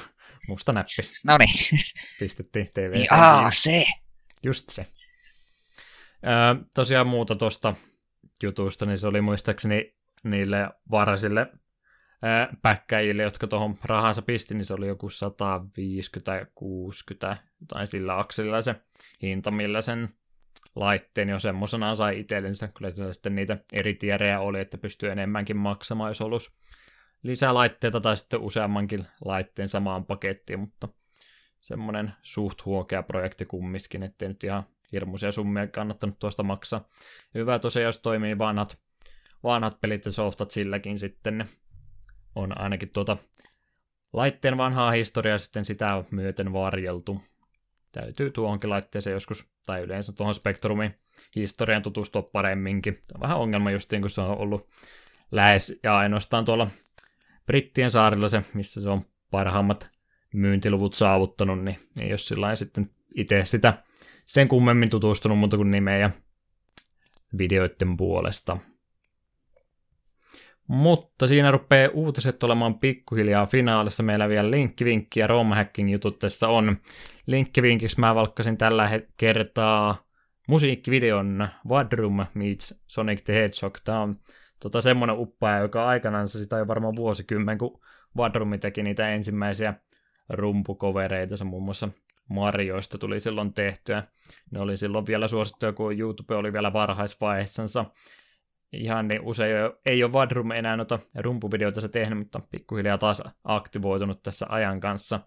Tosiaan tuommoisen medleyin teki nyt sitten Sonic the Hedgehogista. Ja mikä parasta, niin teki vielä tuosta Master System-versiosta, mille, mikä ei ole tarpeeksi rakkautta mun mielestä saanut. Kaikki kyllä tuntee ne Mega Drive-versiot hyvin, mutta Master Systeminkin versiot on ihan maineita mielestäni. Ei ehkä ihan yhtä hyviä, mutta aika hyviä kumminkin. Mitäs Promhacking juttuja mä olin kerännyt sulle? Joo, täällä on pari JRPGtä tarjolla tällä kertaa. Toisella ei ole englanninkielistä nimeä, ja se japaninkielinen nimi kuuluu Minelvaton Saaga Ragon, Ragon Fukatsu. Tämä on Taiton vuonna 87 julkaisema roolipeli, niin, ihan 8 Nintendolle, ja se on kolmesosen pelisarjan eka osa, ja se on ilmeisesti aika samankaltainen kuin vanhat kunnon Dragon Questit. Sekä ulkonäöltä että pelattavuudeltansa. Niitä kyllä varmaan löytyy sieltä kääntämättöminä ihan, ihan tota hirmuinen määrä, että tiedä, onko kenelläkään aikaa kaikkia mahdollista kokeilla, mutta ainakin yksi vaihtoehto lisää, jos ei tuo japanin kieli tai Jep. Ja sitten on vanha Dragon Quest jossain vaiheessa pelata. Me on nelosen, nelonen on vanhi, mikä on pelannut ja siitäkin tuon DS-remakein. Että en ole mm. ykköstä, ykköstä kolmoseen en ole koskenutkaan. Ehkä joskus. Öö, ja tämän lisäksi sitten on tämä toinen Romhackin tuotes on Lunatic Dawn Zento eno Michihishirube. Aika lähellä. Se, siellä oli ihan liikaa kir- kirjaimia peräkkäin. Okay. Eli englanniksi Lunatic Dawn Passage of the Book. Michihishirube. Huhhuh. Melkoinen sana. Hir- hirvittäisi tavuja ja iitä joka välissä. Kuitenkin. kieli. epälineaarinen roolipeli PClle, julkaisu alun perin vuonna 1997. Se peli löytyy itse asiassa Steamistäkin tällä hetkellä, mutta sille ei ole virallista englannista käännöstä. Ja tämän käännöksen pitäisi sitten kattaa koko pelin tekstit, mutta kääntäjä kuitenkin varoitti että koska siinä on vähän RNGtä pelissä mukana, niin pelissä saattaa vielä löytyä muutamia harvoin tapahtuvia kohtauksia, joita ei ole vielä käännetty. Joo, mä en tosiaan se pelin tutustunut se enempää, mutta siinä tosiaan tapahtumat on randomisoitu, ja pystyy tosiaan itse oman pelihaamon tekemään kaikki tota, classit ja jobit ja tämmöiset valkkaamaan itse, niin siinä saattaa tosiaan olla paljon semmoisia omituisia skenaarioita, mitä ei pystynyt sitten varautumaan etukäteen. Hankala, miten se oli englanninkielisesti sanottu, että hankalasti triggeröitäviä tapahtumia, niin saattaa tosiaan olla, että ei ole kaikkia huomannut sitten kääntää, mutta enimmät ainakin pitäisi tuosta olla, olla nyt sitten käännettynä. Tuota, PC-peliä ei ole sillä hirveästi tullut kyllä tuota JRPGtä ajateltua, että totta kai siellä niitä PC-pelejäkin aikana ollut, mutta yleensä ajattelee aina niitä konsolipelejä enemmänkin siinä mielessä vähän mielenkiintoisempi tapaus tämä. Kuvien perusteella näyttää ihan mielenkiintoiselta. Pitääkö ottaa toista jaksoa jo? Ehkä nyt ei vielä siihen sitouduta. Parempi ehkä niin. Joo, semmonen uutissegmentti tässä näin. Oli suht paljon juttua, mutta yllättävän nopeasti päästiin tästä eteenpäin. Ruvetaanko me pikkuhiljaa rutinoitumaan tämän homman kanssa? Ehkä se vähitellen alkaa luonnistua. No, meidän puolesta rupeaa siis tämän jakson kannalta olemaan kaikki uutiset käyty läpi. Ennen kuin edetään meidän tämän viikon peliin, niin pidetään jälleen kerran pieni breikki. Musiikit, mitä seuraavaksi kuulette, ovat Funkis Armor ja Dogadon Battle. Palaillaan siis pienen hetken kuluttua.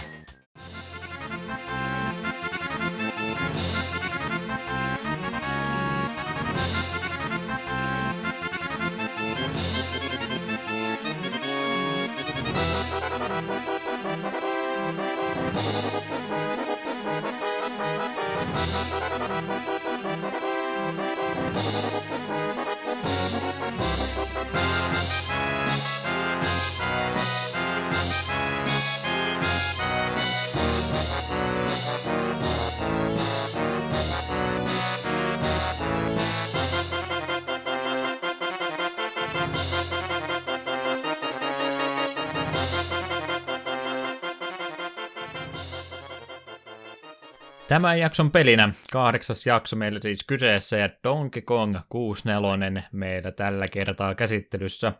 Toinen kerta, kun meillä Donkey Kong on puheena aina tässä podcastissa, vaikka kasi jaksossa ollaankin. Eetu, selittele palintaasi, miksi jouduimme tätä pelaamaan. Anteeksi, pääsimme tätä pelaamaan.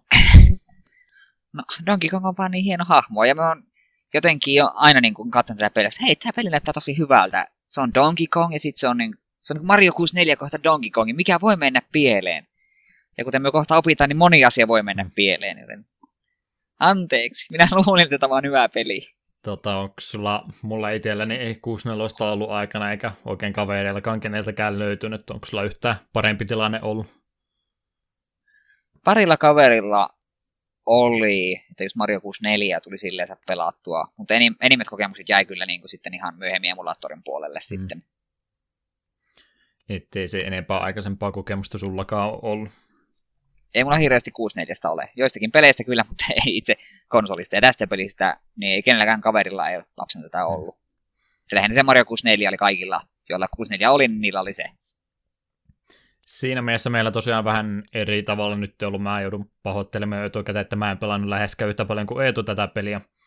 En tiedä, oliko se hyvä vai huono juttu, mutta tosiaan Eetu on vähän ammattilaisempi tällä kertaa esitellään ei tule hankalia kysymyksiä. Mä jäin vielä aika varhaiseen vaiheessa peliä, niin mutta eikö tästä nyt jonkin verran pystytä kaikista huolimatta puhumaan. Mä voisin kertoa vähän nippelitietoa sen verran, mä aina tykkää lueskella juttuja itse pelistä ja sen kehittäjästä muuta pikkasen. Siinä tuntuu monta tuntia illasta menemään, kun lähtee ajatus harhailemaan eteenpäin. Mutta tosiaan kerrotaan tuosta pelistä nyt pikkasen faktatietoa pohjaksi. Eli tosiaan Donkey Kong 64 julkaistu aikanaan marraskuussa 1999 Pohjois-Amerikan puolella ja sitten heti joulukuun puolella Euroopassa ja Japanissa. Taisi tulla ihan viikko vai kaksi jälkeenpäin, ettei tarvinnut kovinkaan kauan tuota peliä odotella. Pelialustana siis luonnollisesti Nintendo 64, julkaisijana ollut Nintendo itse ja kehittäjänä sitten Rare, josta pikkasen enemmän puhetta tässä myöskin. Muutaman nimen jälleen kerran Wikipediasta röyhkeästi kopipastasin tuohon ylös, että ketkä henkilöt on peliä muun muassa ollut tekemässä. Sitä löytyy tota, ohjaajana George Andreas, sitten tota, minkälainen rooli tällä Shigeru Miyamotolla tässä on ollut producer-kehittäjänä. Se on ollut enemmänkin semmoisessa valvovassa osapuolesta, ettei nyt välttämättä itse tuo pelin kehittämiseen niin paljon osallistunut, mutta kaikesta huolimatta myöskin kehitystiimissä mukana pääkoodaja ohjelmoja ollut Chris Sutherlandi, taidetta harrastanut Mark Stevenson ja sitten sävellyksestä on vastannut Grant Kirkhope, joka taitaa olla myöskin tuttu nimi näiden joukosta. Oletan ainakin. Kyllä on joskus ainakin kuullut herrasta. Tosiaan Rare, minkälainen studio tämä on ollut. kyseessä on isobrittiläinen studio. Sen historia menee aina vuoteen 1984 asti. Ja sen perustajajäsentä, eli Tim ja Chris Stamperin historia menee myöskin siitä kauemmaksi. Tämä kaksikko aikana on ollut mukana tekemässä arcade-pelejä, ja sitä ennen, ennen kuin Rare on perustettu, niin he perustivat vuonna 1982 tuon Ultimate Play the Game Studion, joka julkaisi nimenomaan tälle ZX Spectrumille noita pelejä, mistä meillä oli tuossa uutis otsikoiden aikana pikkasen puhetta. Tämä on ollut tämä Spectrum tosiaan heillä se päälaite, mille tuo Ultimate Play Game noita pelejä teki, mutta myöskin sitten muille kotitietokoneille noita pelejä on jälkeenpäin portattu. Ja näiden Tämän studion niihin tunnetuimpiin peleihin ja pelisarjoihin kuuluu muun muassa Jetpack, Attic Attack, Saberman-sarja, Lunar Jetman ja Alien 8. Sanooko nuo pelit sulle yhtään mitään? No, Jetpack sanoo, ja se johtuu ihan tästä meidän jakson pelistä, niin, mutta puhutaan siitä vähän myöhemmin. Löytyy siitä, mä olisin ehkä sen muuten tunnistanut, mutta muuten ei kyllä kieltämättä nuo hirveästi sano itsellekään sen kummempaa. Lunar Jetman on ilmeisesti riimeikattu myöhemmin. Xbox 360 Saberman-sarjakin ne taisi jossain vaiheessa yrittää riipuutata, mutta tämä perustuu tosiaan ihan vain luettuun tietoon, en ole se enempää noita itsekään pelannut. Mutta tosiaan sen jälkeen, kun tuo Ultimate Play the Game rupesi pikkuhiljaa tuota tuotantoansa vähentämään, tosiaan en listannut niiden pelejä paljon, mutta heillä on todella paljon pelejä tehty Spectrumille aikana, mutta pikkuhiljaa sitten rupesivat etsimään Stamperin veljekset uusia uusia tota, yleisöjä maailmanlaajuiselta tota, tota, hankalaa lausta yritän muodostaa tällä, tällä hetkellä. Saanko yrittää uudestaan? Tosiaan Ole hyvä. Ultimate Play of the Gamein jälkeen, kun rupesi tuo Rare-yhtiön kanssa, perustivat sen ja yrittivät sitten vähän maailmanlaajuisempaa suosiota tavoitella. Tuon Spectrumin ongelma tosiaan oli se, että lähinnä tuolla Brittien saarilla ne enimmät myyntiluvut silloin aikana ollut, ja haluaisivat sitten vähän laajentaa toimintaansa muualle maailmaan. Ja se, millä tavalla ne lähti tätä juttua sitten purkamaan, oli se, että ne kartoitti tuota mahdollisuutta ruveta kehittämään pelejä Famicomille, eli Nessille. Ja he sitten importtasivat Japanista asti Famicomin itsellensä, rupesivat sitten ne, tota, mikä on reverse engineering, takaperin tota, in, insinöörittämä. se on hyvä suomeksi, mennään sille. Ja, jos meidän podcastin nimi on takapelkky, niin ehkä tuo sallittako no kuitenkin purkamaan tuota Nessi, eli Famicomin teknologiaa. Siinä sitten oma-aloitteisesti valmistavat pieniä videodemoista ihan pelattaviakin demoja, ja he esittelivät sitten näitä no, ihan Nintendolle itsellensä. Ja tästä sitten tapahtuikin niin, että Nintendo tykkäsi heidän tuotoksista ja he tarjoituivat rahoittamaan sitä Raren pelien kehitystä ja antoivat heille itse asiassa ihan rajattoman budjetin, näin ainakin luin tuolta noin. Siinä on aika paljon rahaa sitten, kun Nintendo on pistänyt kaiken mahdollisen pelin. Niin selittää, minkä takia Rare sitten on jälkeenpäin tehnytkin niin paljon Nintendo-pelejä. Tosiaan tämä yhteistyö sitten, kun alkoi 80-luvun puolivälissä, niin ensimmäinen pelihän heille, mitkä he tekivät, oli tuo Slalom, joka on itselle tuttu peli ainakin, mutta ylipäätänsä Raren noista uh, vähän alkuvaiheista, kyllähän tosiaan Rare on edelleenkin olemassa, mutta puhutaan nyt pikkasen tuosta Äh, Slalomin ja Donkey Kong 64 välisestä ajasta, siinäkin oli todella pitkä lista paljon, kun Rare tehnyt pelejä, niin otettiin muutaman poiminta siitä, mitä Eetu on ainakin pelannut tuossa Rare-pelejä näiden kahden pelin välissä. No Battle Dodge on tullut pelattua siis ja kolme ensimmäistä kenttää aika paljon, siihen se vähän on jäänyt. Mainita. Kyllä.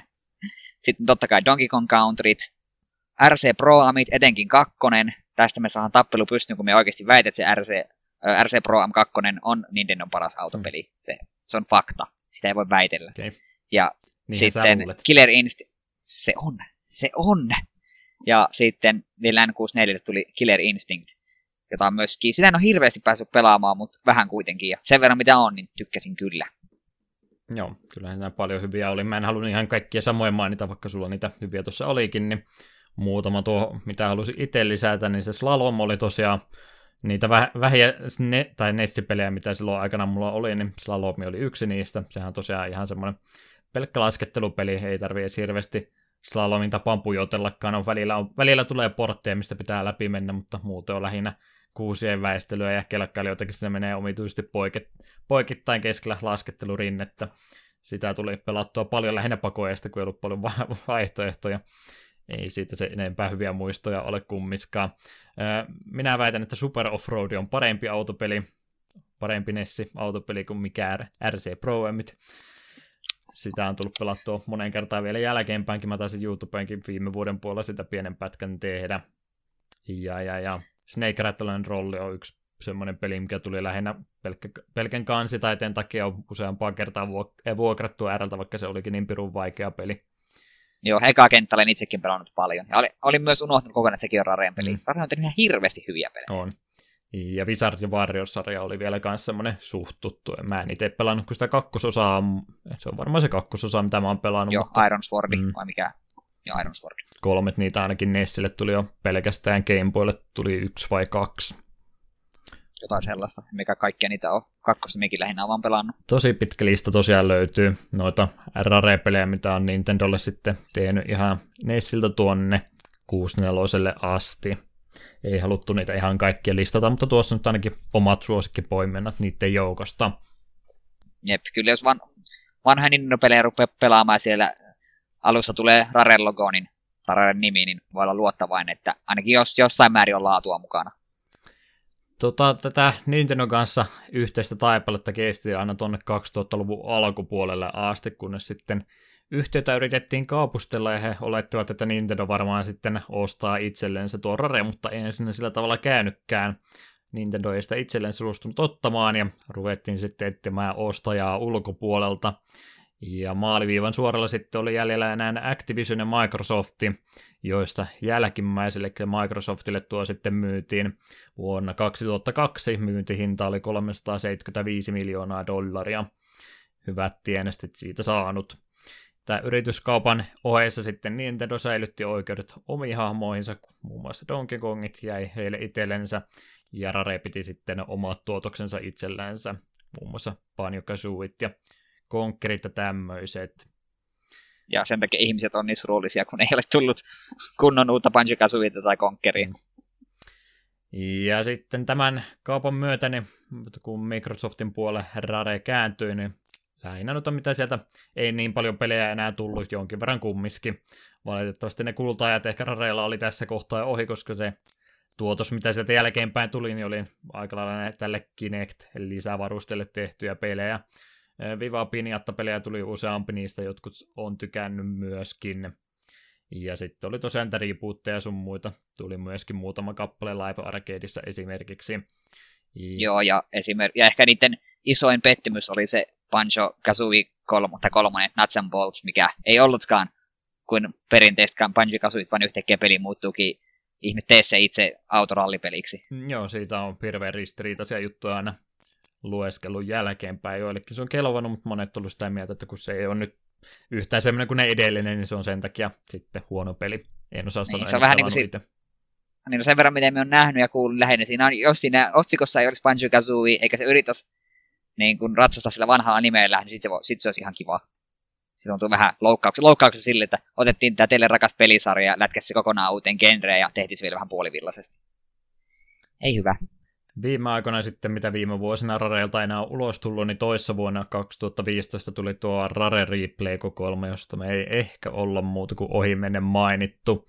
Se oli Joo, kokoelma ja... niitä Rareen pelejä Xbox One. Joo, ja se on itse asiassa Xbox Onein ainoa tämä niin kuin eksklusiivinen peli, jonka takia mä oon joskus jopa harkinnut konsolin ostamista. Ihan vaikka mitä Rare Replayin ja pääsin, pääsin laillisesti pelaamaan just nuo uh, Banjo-Kazooit ja tuon, tuon, tuon Conker's Bad Fur Dayn. Ja oli siinä muutama muukin hyvä. Ja slalomi. niin, slalomi, kyllä. Sen takia ostan Xbox Onein. Kyllä kannattaisi. Mä, mä päätin just, että slalom on nyt virallinen takapelkky podcast meemi. Mainitaan slalomia aina vähän väliin. en pääse siitä ikinä eroon. Joo, ihan mielenkiintoinen kokoelmahan se oli, että ei teilläkään, kun mä hyppäsin Xbox 360 jälkeen takaisin Pleikkarin puolelle sitten, niin ei tota Xbox Onea tullut hommattua. Onhan sieltä se uusi uusi tehokkaampi se Project Scorpio nyt pikkuhiljaa tulossa tieto, että minkälainen laite se on, että katsotaan sitten taas uudestaan, mutta tällä hetkellä taitaa yhdellä, yhdellä konsolilla pärjätä ihan hyvin. Mutta tällä hetkellä sitten uusin peli, mikä on heillä työalla, on tuommoinen Sea of Thieves-niminen seikkailumonin peli. Mä tuossa puhuin, että ei ole hirveästi semmoisia mielenkiintoisia MMOita ollut, niin tämä on ehkä lähimpänä mielenkiintoista MMOta tällä hetkellä. Tuo on tuommoinen tota, piraattipeliseikkailupeli, mennään omalla, omalla laivalla, käydään aarteita metsästämässä, ilmeisesti tapellaan toisia, toisia tota laivakuntia vastaan, siinä mielessä ihan mielenkiintoinen oli, sillä ei vielä julkaisupäivää ollut, sen olisi pitänyt tulla alkuvuodesta, mutta tuo nyt rupeaa se päivämäärä menemään ohi, että ilmeisesti tämän vuoden puolella kumminkin, mutta se on nyt heillä se uusin pelityön alla. Tokkopa siellä enää hirveästi samaa henkilökuntaa kuin Raren alkuaikoina, mutta nimi ainakin studiolla on sama. Jep, tuo itse tosi of Thieves on kanssa semmoinen, että mä oon aina välillä varovasti kiinnostunut siitä, mutta sitten minun vähän pelottaa, että sen kakkaa vähän kuten No Man's Skyn kanssa, että hirveä hehkutus ja hirveästi lupauksia ja sitten loppujen lopuksi se tuotos ei ihan vastaa kaikkia odotuksia. No ei nyt sentään Ehkä ihan se... kuuta taivalta lupaile niin kuin No Man's Sky Ei sentään, että... mutta mutta se, sen verran lupaavalta tuo kuulostaa, että se rupeaa pelottamaan. Jos joku kuulostaa liian hyvältä, niin se on liian hyvä olla sen totta. Seurataan tuota tilannetta. Täytyy ruveta sitä sitten tuota pelaamaan oikein kunnolla piraattina. Si- silmälappu päälle, Twitch-striimi auki. No, mulla on jo punainen partakin, niin mulla on Merirosson nimi helppo. Siinä on tuommoinen tiivistelmä tuosta Raren historiasta. Tosiaan aikanaan myytiin, myytiin tuo yritys Microsoftin puolelle ja hyvin tiedossa nuo Stamperin veljekset siinä, niin en laittanut ylös kumpi oli kumpi, mutta toinen ilmeisesti tekee mobiilipelejä tällä hetkellä. Toinen on sitten eläköitynyt jo kuulemma. Asustelee siellä Englannissa omassa linnassansa tällä hetkellä. Onhan se varmasti, jos sä tota saat keski-ikäisenä sen satoja miljoonia dollareita itsellensä, niin saattaisin itsekin eläkkeelle jo siinä vaiheessa jäädä. Ehkä se en, en arvostele. Mutta semmonen tarina tosiaan oli tuosta itse Rareesta tällä hetkellä. Mä olin tuohon laittanut muistiksi, jos kiinnostaisi Rareesta jotain juttua enemmän kuulla, niin itse tykkään kovasti tuosta Retronauts podcastista. Ja heillä oli toissa vuonna nimenomaan jakso Rare-historiasta, jakso numero 30, 35 marraskuuta. Ei, anteeksi, tai itse asiassa maaliskuulta, mä oon kirjoittanut väärin. Maaliskuulta 2015, jos tosiaan haluaa lisää podcasti muodossa materiaalia Rareista kuulla, niin siinä on minun linkkivinkki numero kakkonen tähän hätään sitten. Ei siitä se enempää, siirrytään tähän meidän peliin, eli DK64. Eetu pelaa tätä vähän enemmän, niin sä saat paikata mun tie- tietoja tässä aukossa, mutta puhutaanko vaikka teemasta tarinasta nyt vähän enemmän. Mikä tässä homman nimi Joo. on? Joo.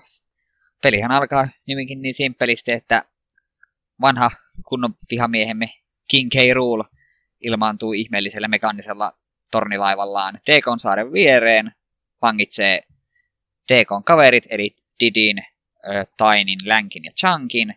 Ja siinä ohella se varastaa kaikki kultaiset banaanit ja uhkaa räjäyttää koko saaren taivaan tuuliin.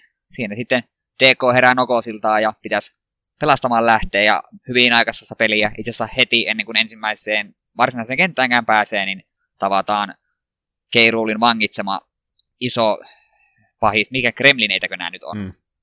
nämä krokotiiliotukset. Semmoinen, joo, valtava Kremlin nimeltä Clumsy, se on isossa häkissä, jossa on kahdeksan lukkoa, ja kahdeksalla pahiksella on, ja kahdeks, kahdeksassa paikassa on avaimet, ne pitäisi käydä hakemassa, niin Clumsy lupaa auttaa sitten tuon Keiruulin voittamisessa. Se oli jotenkin selitetty niin, että Keiruul oli yritti käskenyt Clumsy tuhoamaan sen saaren, niin sitten Klamsi ei halunnut, kun se on ihan ystävällinen kaveri, niin rangaistuksi joutui häkkiin. Julma kohtalo. Kyllä oli aika julma. Mulla tuli tota pienimuotoinen mindblown juttu, kun mä tuossa rupesin sitä saarta kattelemaan jälkeenpäin, että okei, tuo DK-pää tuossa noin selvästikin, että ihan loogista. Sitten mä rupesin vertailemaan, että hetkinen, mikä se oli se DK tai Donkey Kong Country 1 saari, niin sekin oli näköjään DK-naama, mutta kun siinä on ne kaikki pisteet ja muut siinä päällä, mä en ikinä tajuun, että se on Donkey Kongin kasvot siinä ekassa Country-pelissä se mappi, missä mennä. Joo, kyllähän se on. DK Island vai Isle, mikä onkaan. Omalla tavalla nähnyt nämä kaikki vuodet se mapin siinä, niin en tajunnut tätä käyttöä ollenkaan. Sama saari ilmeisesti kyseessä.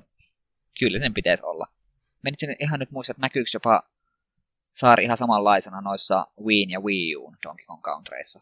Sitä vähän aikaa, kun ne molemmat pelasi. Saattoi, saattoi jopa olla. Hyvinkin mahdollista. Mä en ole niihin koskenut se enempää, mutta kun speedrunit vaan aikanaan nähnyt. Joo. Mutta tosiaan tuttuun paikkaan tämäkin peli sijoittuu. Sen verran formaatti on nyt muutettu, että noin vanhat Donkey Kongit, no ekat on tosiaan ollut arcade-pelejä, missä Donkey Kong esiintynyt. Sitten vaihdettiin siihen 2D-platformingin tuon Country-sarjan kanssa, ja nyt sitten tämä on hyppy kolmanteen ulottuvuuteen. Saari on tosiaan se sama kuin mikä on ennenkin ollut, mutta se toimii tällä kertaa tämmöisenä pääalueena, josta sitten niihin maailmoihin mennä. No, periaatteessa on niissä edellisissäkin ollut, mutta tällä kertaa se toimii sillä, että sinä pystyy ihan itsekin kävelemään, se ei ole semmoinen tyylitelty valikko pelkästään se pääsaari siinä. Jep, ja saarelta just löytyy portaaleja varsinaisiin kenttiin, ja nämä sitten aukeaa sitä mukaan, kun itse asiassa var- vaikka jokaista kenttää ennen on se ihme kyltti, mikä haluaa niitä kultaisia banaaneja, pitää kerätä tarpeeksi, niin sen lisäksi, kun se aina joka kentän jälkeen saat sen boss- bossiavaimen, viet sen Klamsin häkkiin, niin Klamsi innostuu, hyppii sinä innoissaan, niin reitti aukeaa seuraavaan kenttään. Saattaa kivi räjähtää tieltä tai vastaavaa. Mm. Niin, että jonkin verran tai aika paljonkin sitä etenemistä lukittu, että sä et sinne loppupäähän suoraan pääse, vaan suht järjestää niitä joutuu kumminkin availemaan siinä. Jep. Eli jokainen pomo pitää ainakin voittaa, että pääsee eteenpäin. En ole varma, voiko nekin glitchata jotenkin. Ne kultaisen banaanin, banaaneja vaativat portit voi glitchata yhdellä hahmolla. Sen minä tiedän. Hmm. Tosiaan niistä, kun mennään niihin isompiin kenttiin, niin niissä sitten on myöskin, ne on oikeastaan tämä menee vähän Inception puolelta, kenttiä kentän sisällä ja kenttiä niiden kenttien sisällä. Eli pää- pääalueelta mennään niihin isompiin maailmoihin, niiden maailmojen sisältä löytyy niitä kenttiä sitten enemmänkin taas pienemmässä muodossa. Niiden lisäksi on sitten bonuskenttiä, useampaa erilaista ja sitten pomotaisteluita myöskin. Bonuskentät on aika vapaasti siellä auki, kunhan vaan niiden luokse pääsee, mutta ne pomotaistelut tulee, että vaatii niitä banaaneja tarpeeksi paljon, että ne aukisi ne ovet niihin. Joo, siellä on possu ja virtahepo ison lukitun oven edessä ja virtahepo, ja possuparkka ei yletä avaimelle, niin pitää sitä virtahepoa syöttää niin paljon, että se painollaan puskee vaakakupissa possun ylemmäksi avaimelle. Eri, loogista. Erittäin loogista. Tuo on ilmeisesti mikä? sitä brittiläistä huumoria nimenomaan tuo. Jep, se mikä, Scott, mikä oli Scoffan Traffia vai mitkä niitä nimet oli, en enää muista. Ei jäänyt itselle kyllä mieleen. Kun ne taisi sanoa sen vaan kerran, ja sitä nimeä ei näy missään muualla kuin lopputekstien jälkeen, mm. mun mielestä tota, niistä bonuskentistä, mitäs kaikkea jännää peruskaavaa poiketen me nyt peruskaavastakaan puhuttu se enempää, mutta ihan semmoista perus 3D-tasohyppelyä keräilyähän tuo muuten, mutta mitä, mitä noissa bonuskentissä oli? Mulla nämä alkupäässä, mitä pelailin, oli lähinnä keräilyä ja sitten oli hiivistelyä siellä jonkin verran ainakin. Joo, näiden lisäksi sitten löytyy ihan, niin kuin, ihan slot machine pitää neljä kertaa, ei kolme kertaa tietyssä aikarajassa, niin saa niin kuin, vedet, jackpotti, eli kultaiset banaanit. Sitten sit löytyy Minecartilla ajelua, pitää vielä tietty aika selvitä väistellä räjähtävää tynnyriä, sukeltelua, itse asiassa ka- kaikkea mahdollista tykillä pitää ampua vihollisia, tai sitten sun pitää vaihtoehtoisesti yksi oli semmoinen, että bananikeijut yrittää lentää puolelta toiselle, niin sun pitää ampua pahiksi, että ne bananikeijut saa kaikessa rauhassa liitä eteenpäin kaikkea tällaista. Niissä on ihan, ihan, ihan hyvää vaihtelua, mutta me voin tuossa vähän myöhemmin puhua niiden bonuskenttien huonosta mm. puolista. Mutta kaiken moisia juttuja kumminkin. Joo, niin ihan kiva se vaihtelu oli, että mitään ei tainnut olla kuin ehkä kaksi-kolme kertaa maksimissaan niin kuin samaa. Mutta joo, kuten me sanoin myöhemmin lisää mm. Joo. Tästä lähti loppuun. Ylipäätänsä tosiaan aika paljon tuo sitä, että keräillään tavaraa ja sitten me aina avataan pienempiä segmenttejä jälleen kerran lisää, muun muassa niitä pomotaisteluita ja tämmöisiä. Isommissa kentissä tosiaan tavarat sitten pitää kerätä ja muun muassa noita apureita vapautella, mitkä siinä peli alussa on sitten vangittuna. Eli pelkällä Donkey Kongilla aloitetaan ja sitä myöten sitten kun peli etenee, niin avautuu nuo muut käyttöön. Sä Jep. voisit niistä to- vaikka kertoa vähän enemmän. Joo, no aloitetaan itse ihan Donkey Kongista itsestään. Donkey Kong on... No itse asiassa hahmojen li- liikkuvuudessa ei hirveästi ollut eroa. Minä en ainakaan huomannut, että kukaan apina olisi liikkunut nopeammin kuin kukaan muu. Ei, kyllähän ne on sillä vaikka jokaisella omat juttunsa on, niin oikeastaan liikkumisnopeudet ja tämmöiset on sama, että kaikki tota, toiminnot tulee samoista näppäimistä, ettei sinne tarvitse sentään viittää ihan täysin eri hahmoa opetella aina. Jep. Ja jokainen apina luonnollisesti osaa hypätä, hyökätä, sitten ne osaa sen charge attackin tai ju- juostessa osaavat lyödä. Ja sen lisäksi sitten kaikilla on käytössä jonkinlainen ase. DKlla se on se kookospähkinöitä ampuva joku soitin. DKlla on pongorummut loogisesti. Ja sitten sen omia uniikkeja kykyjä on Barrel Blast, jossa se hyppäät sellaiseen barrel-minipeliin, missä pitää niin kuin tuttuihin Donkey Kong ampua itsensä tynnyristä toiseen, kunnes löydät kultaisen banaanin tai jonkun muun palkinnon. Sitten myöhemmin DK oppii myös vetämään painavista vivuista ja sitten väliaikaisen kuolemattomuuden saa käyttöönsä. Paljon eri Siin, ja, toimintoja siinä ja sitten on vielä neljä muutakin jäljellä. Että... Jep, mutta sitten, no kaikkihan, kun siellä aloitat pelin, niin sit osaa mitään muuta kuin hyökätä ja kävellä. Mm. Sitten pitää Crankilta rahaa vasten saa juomia, jotka hämmentävästi antaa erilaisia voimia. Ja itse asiassa ensimmäinen voima, minkä saat, niin on Simian Slam, jonka jokainen, jokainen kyllä sitten op, oppii sitä saman tien. Eli tämä on tämä niin sanottu patstomppi, eli hyppäät ilman ja painat nappia, niin tekee mm. syöksyn alaspäin. Ja sitten muutenkin aseet saa ostettua Funkilta, soittimet Candyltä, ja kaikki muut se tulee just sitten Crankilta. Pitää aina, mä aina uuteen kenttään, niin kannattaa ensimmäisenä etsiä sekä Funky Cranky että Candy ja käydä kysymässä, että saisiko niiltä jotain uutta kivaa. Joo, no ihan nimenomaan pakollisiakin sitten, että siellä on niin paljon portteja sun muita esteitä laitettu, että ne ei ole vaihtoehtoisia juttuja, vaan ne on pakko nimenomaan hankkiakin sitten. Jep, ja vaikka ne kaikki maksaa rahaa, niin kaikki hahmot saa niitä kolikoita niin paljon, että loppujen lopuksi minulla kun oli peli läpi, niin mulla oli kaikille lähemmäs sata ylimääräistä kolikkoa. Että alussa piti vähän niin kuin katsoa, okei, okay, me haluan tuo ostaa ensin. Myöhemmin, että joo, joo, joo, ostan, ostan, kaikki, kaikki, kaikki tänne vaan. Mut joo, siinä oli DK-jutut, sitten Didi, vanha tuttumme, joka on muist- kaikissa oikeastaan muissakin Donkey Kongeissa ollut, ainakin Donkey Kong Countryissa. Se saa maapähkinäpistoolit, kitaran, se pystyy hyppäämään korkeammalle hännällään, sitten se voi tehdä semmoisen syöksyhyökkäyksen suoraan eteenpäin, jota, jolla voi aktivoida tiettyjä nappeja. Ja sitten se saa myös käyttöön rakettirepun. Siitä me haluan kanssa puhua vähän myöhemmin, en vielä, me säästelin vihaani. Älä vielä kerro jo, mitä mieltä me ollaan tästä, jos se se selväksi tullut. Jep, ja niin siis joka, tämä viimeinen asia, minkä me kaikilla mainitsen, niin se, se sitten kuluttaa sen kristallikoukospäähkinöitä, mitä kanssa löytyy kentistä. Ja ne on se varasto kaikilla on yhteinen. Sitten kolmas apina on yksi näistä uusista, länki. Se on semmoinen oranki, jolla on hyvin pitkät kädet. Sen ase on, se on puhallusputki, joka ampuu rypäleitä. Soitin sillä on vetopasuuna. Sitten se osaa muuttua ilmapalloksi, leijua vähän ylemmäksi. Osaa kävellä käsillään sellaisia jyrkkiä mäkiä pitkin. Sitä logiikkaa en ymmärrä, että miten se voit käsillä kävellä jotain jyrkkiä mäkeä pitkin ylös sitten jaloilla sitä pääsee. Mut ihan miten vaan. Ja sitten viimeisenä hyppää näihin tynnyreihin, missä saa sen kookospähkinöitä käyttää, tai kristallikookospähkinöitä käyttää voiman, niin länki lähtee käsillä kävelemään varsin nopeaa vauhtia, pikemminkin niin kuin juoksuun. Sitä sitten vaadittiin erässä kohdassa piti nopeasti paikasta A paikkaan B. Sitten nämä kaksi viimeistä hahmoa.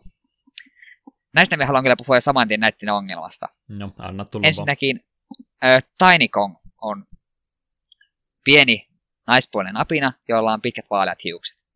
Ja kyllä minä sanon oikein, se on Tiny Kong. Se ei ole Dixie Kong, joka on huutava vääryys, koska kaikki sen hahmon kyvyt sanoo, että hei, tämä on Dixie, mutta sillä on nyt vaan eri nimi, se näyttää eriltä. Minä en ymmärrä, minkä ihmeen tekee, että se pelissä ei ole Dixiä. Miksi on pitänyt työntää uusi hahmo, joka on täsmälleen sama hahmo, mutta ei kuitenkaan ole.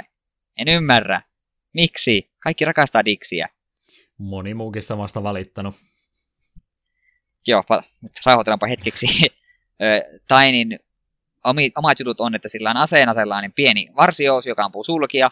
Tämän kanssa omituinen juttu. Kaikkien muiden aseet ampuu hedelmiä, niin Taini ampuu jostain se sulkia. En tiedä. Miten ne sulat ylipäätänsä lentääkä? Tän... En tiedä, mutta aika, aika hyvin ne lentää, niin kaikki muutkin panokset. Mm. En, ole, en itse asiassa ainakaan huomannut eroa, että kenenkään aseetkaan olisi toiminut mitenkään eri tavalla. Panokset tulee ihan yhtä nopeasti. Öö, joo, Tainin soitin on sitten saksofoni. Sitten se pystyy tietyistä paikoista niin teleporttaamaan toisiin paikkoihin aktivoimalla sen, sen, sen yhden kyvyn. Sitten se pystyy hiuksilla leijua, aivan kuten Dixikin. Jälleen, miksi? Öö, ja sitten viimeinen, joka käyttää niitä kristallipähkinöitä, niin on nyt väliaikainen kutistuminen. Pääsee pieniin koloihin ja sitten muun muassa juttelemaan ötököille ja myös haastamaan ötököitä erilaisiin nopeuskisoihin. Sitten viimeinen hahmo, eli Changi. Tästä on ihan niin voimakkaita mielipiteitä kuin Tainista, mutta Changikin on kyllä semmoinen, että se olisi ihan hyvin voinut olla Kiddy Kong tuosta Donkey Kong Country kolmosesta. Sehän Kiddy Kong oli semmoinen iso, iso, iso vauva-apina, mm. niin Changi on vaan iso tyhmä apina. Siinä ei oikeastaan mitään eroa, se voisi ihan hyvin olla kidi. Ja mulla ei jälleen varsinaisesti ole mitään chunkia vastaan, minä vaan ymmärrän, että minkä takia piti kehittää uusi kon, kun olisi ollut vanha, joka sopinut ihan hyvin. Ja itse tähän kohtaan voisin mainita, että kuitenkin viitataan, se, on viitattiin selvästi Donkey Kong Country kolmoseen, koska Donkey Kong Country, tai tässä löytyy se ö, va, vanha mummo-opina, mm. Brinkley Kong.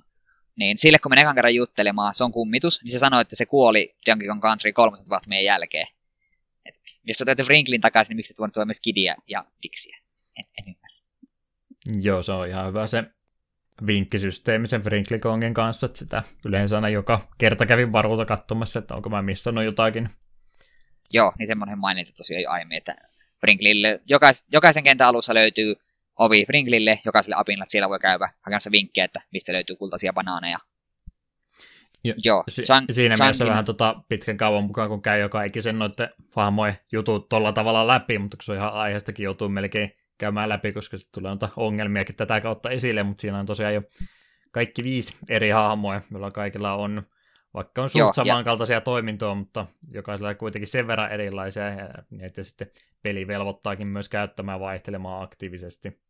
Jep, ja kerrotaan vielä lopuksi näitä Chunkinkin, mitä sillä nyt oli. No, Sillä oli ananastykki, soitin oli triangeli, tähdät tunteessa, missä meidän Juhalla ja avauduinkin aiemmin. Kaikilla muilla jotkut hienot soitit, jotka soitetaan oikein näyttävästi, niin Chunky vaan soittaa triangelia.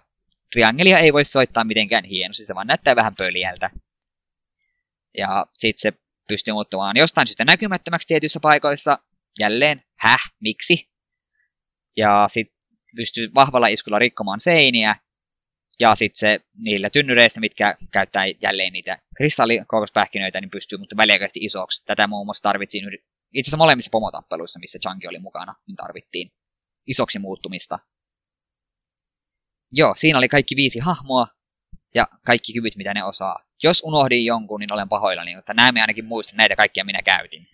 Kyllä, jos siinä tarpeeksi tarkkaa tulee, vaikka jotain olisikin jäänyt tosiaan noita hahmoja pääsee sitten kenttien sisällä aina vaihtelemaan. Siellä on se erillinen tynnyri sitä varten. Täytyy aina vähän väliä vaihella, että pystyy pelissä etenemään sitten eteenpäin. Tuota noin. Sitten niin noista kontrolleista vaikka ylipäätänsä. Vaikka tähän väliin, kun kerran puhuttiin haamojen ohjastamisesta muutenkin, mitä ylipäätänsä tykkäsit, kun 64 ohjaimelle tehty tämä peli. No siis kontrolleissa ei pääpuolisi ollut ongelmia. Siellä on se yksi huutava ongelma, josta me sanon tuosta vähän, vähän myöhemmin, mm. tai se kohta.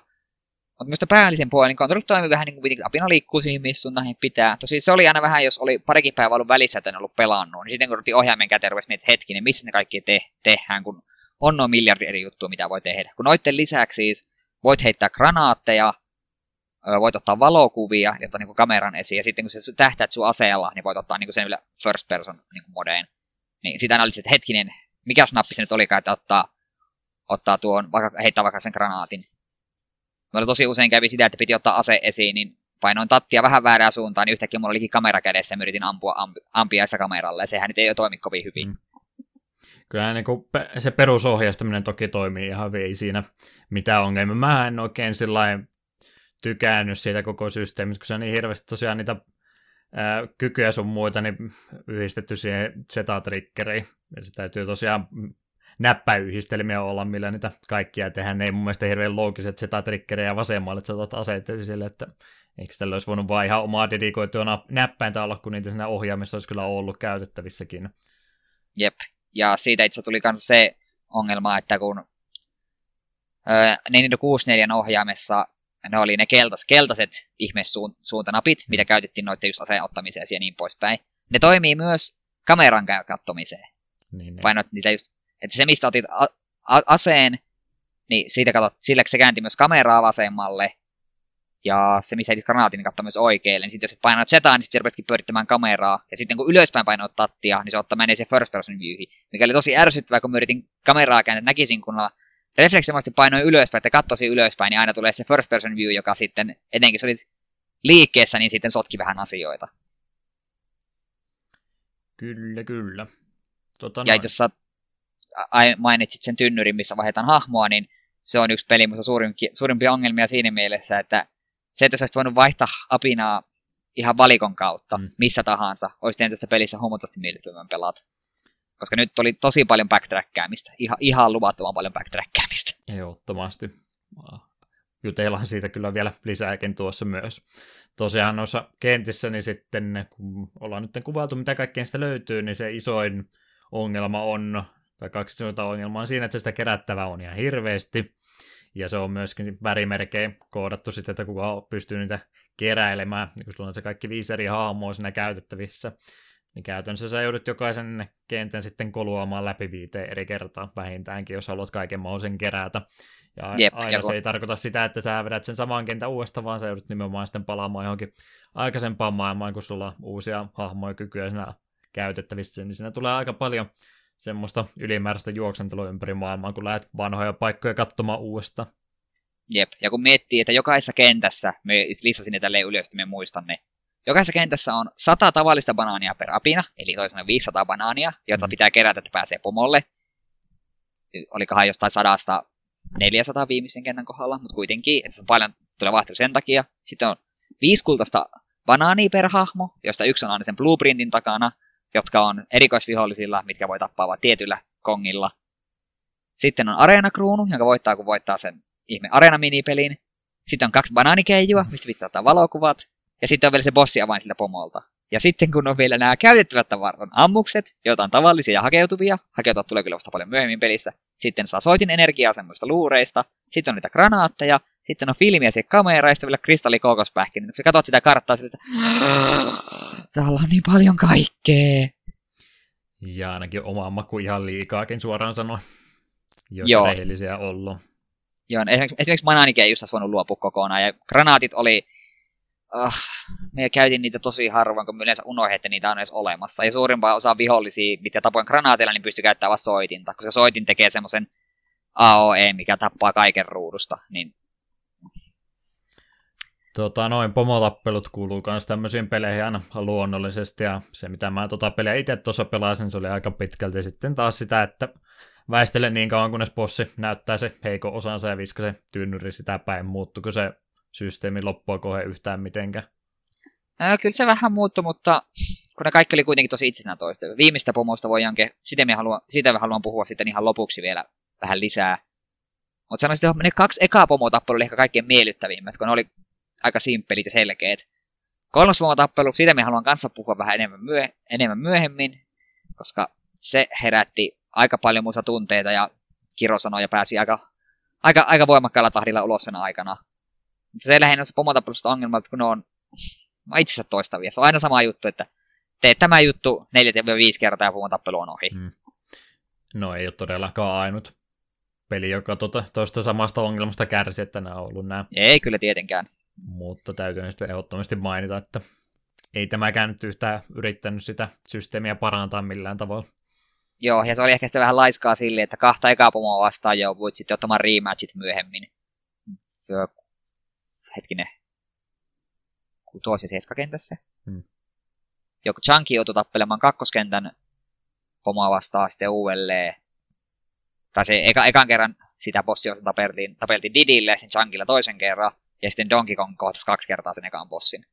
Oli näitä, totta kai nämä u- rematchit oli vaikeampia, että niissä oli vähän enemmän juttuja, mutta se oli silti sama pomo. Se oli vähän mällesää. Vielä ennen kuin ruvetaan se enempää omia mielipiteitä tyrkyttämään, niin vähän musiikistakin muutama sana. Eli Grant Kirkhope oli tosiaan se, joka on säveltänyt tämän pelin nuo kaikki kappaleet. On tehnyt myös mu- lukuisia muita musiikkiraitoja Rare-peleille. Banjo-Kazooit näin esimerkkinä ainakin heitän. Ja sitten nykyisin, tai viime aikoina enemmänkin toiminut sitten freelance-lancerina. Tässä viimeaikaisia esimerkki justin tuo Joukaleile, joka tuli hetki sitten, ja Hat in Time on pikkuhiljaa myöskin tulossa, niin niihin on esimerkiksi tuota musiikkia itse tehnyt. Ja no ylipäätään tuota musiikkimaailmasta tämä on sillä tutun kuulosia kappaleita, ettei nyt välttämättä suoraan tehty uudestaan niitä kappaleita, mitä vanhemmissa on ollut, mutta selvästikin erottaa, että nämä on kyllä Donkey Kong-pelisarjaan kuuluvia kappaleita. Ja siinä mielessä myöskin ehdottomasti plussaa täytyy antaa, että vaikka siellä on paljon sitä Paljon niitä kappaleita, niin niitä on myös sitten käytetty useampaan kertaan sillä tavalla, että riippuen missä kohtaa kenttää sä oot menossa, niin ne kappaleet pikkasen muuttuukin.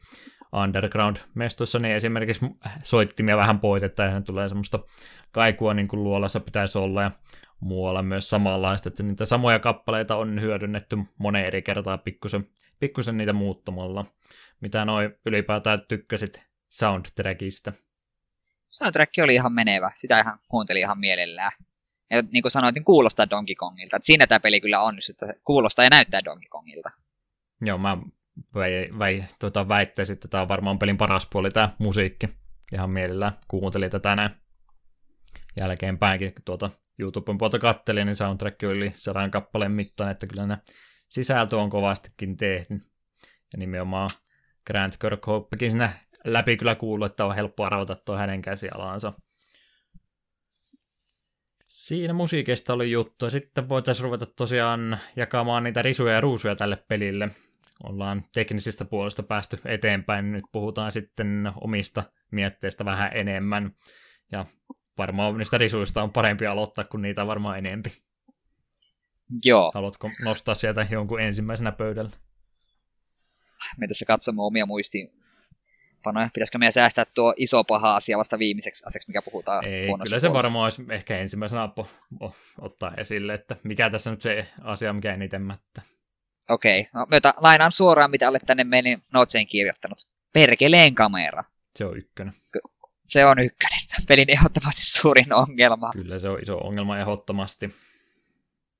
Siis, oh, mitenköhän se aloittaisi? Siis kyllä me niin ymmärrän, että tuon ajan peleistä N64, niin ei se kamera toiminut täydellisesti. Ei vieläkään kaikissa peleissä toimi kamera täydellisesti, mm. mutta se kun se yrität liikuttaa kameraa, niin se ei liiku silleen kivasti, vaan se nyt kähtää. Sille aina, aina tietyn matkan.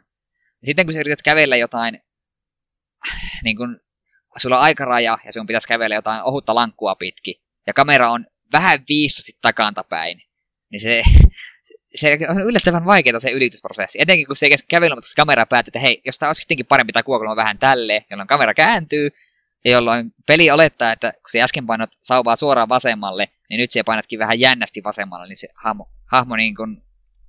Miten, miten sen selittisi järkevästi? Ymmärrätkö, mitä tarkoitan? Kuta, kun, kamera muut, jep, kun kameran kuvakulma muuttuu, niin peli lukee eri tavalla sitä, että mi- mihin päin siellä yrität liikkua, kun se pidät tatti koko ajan samaa suuntaan.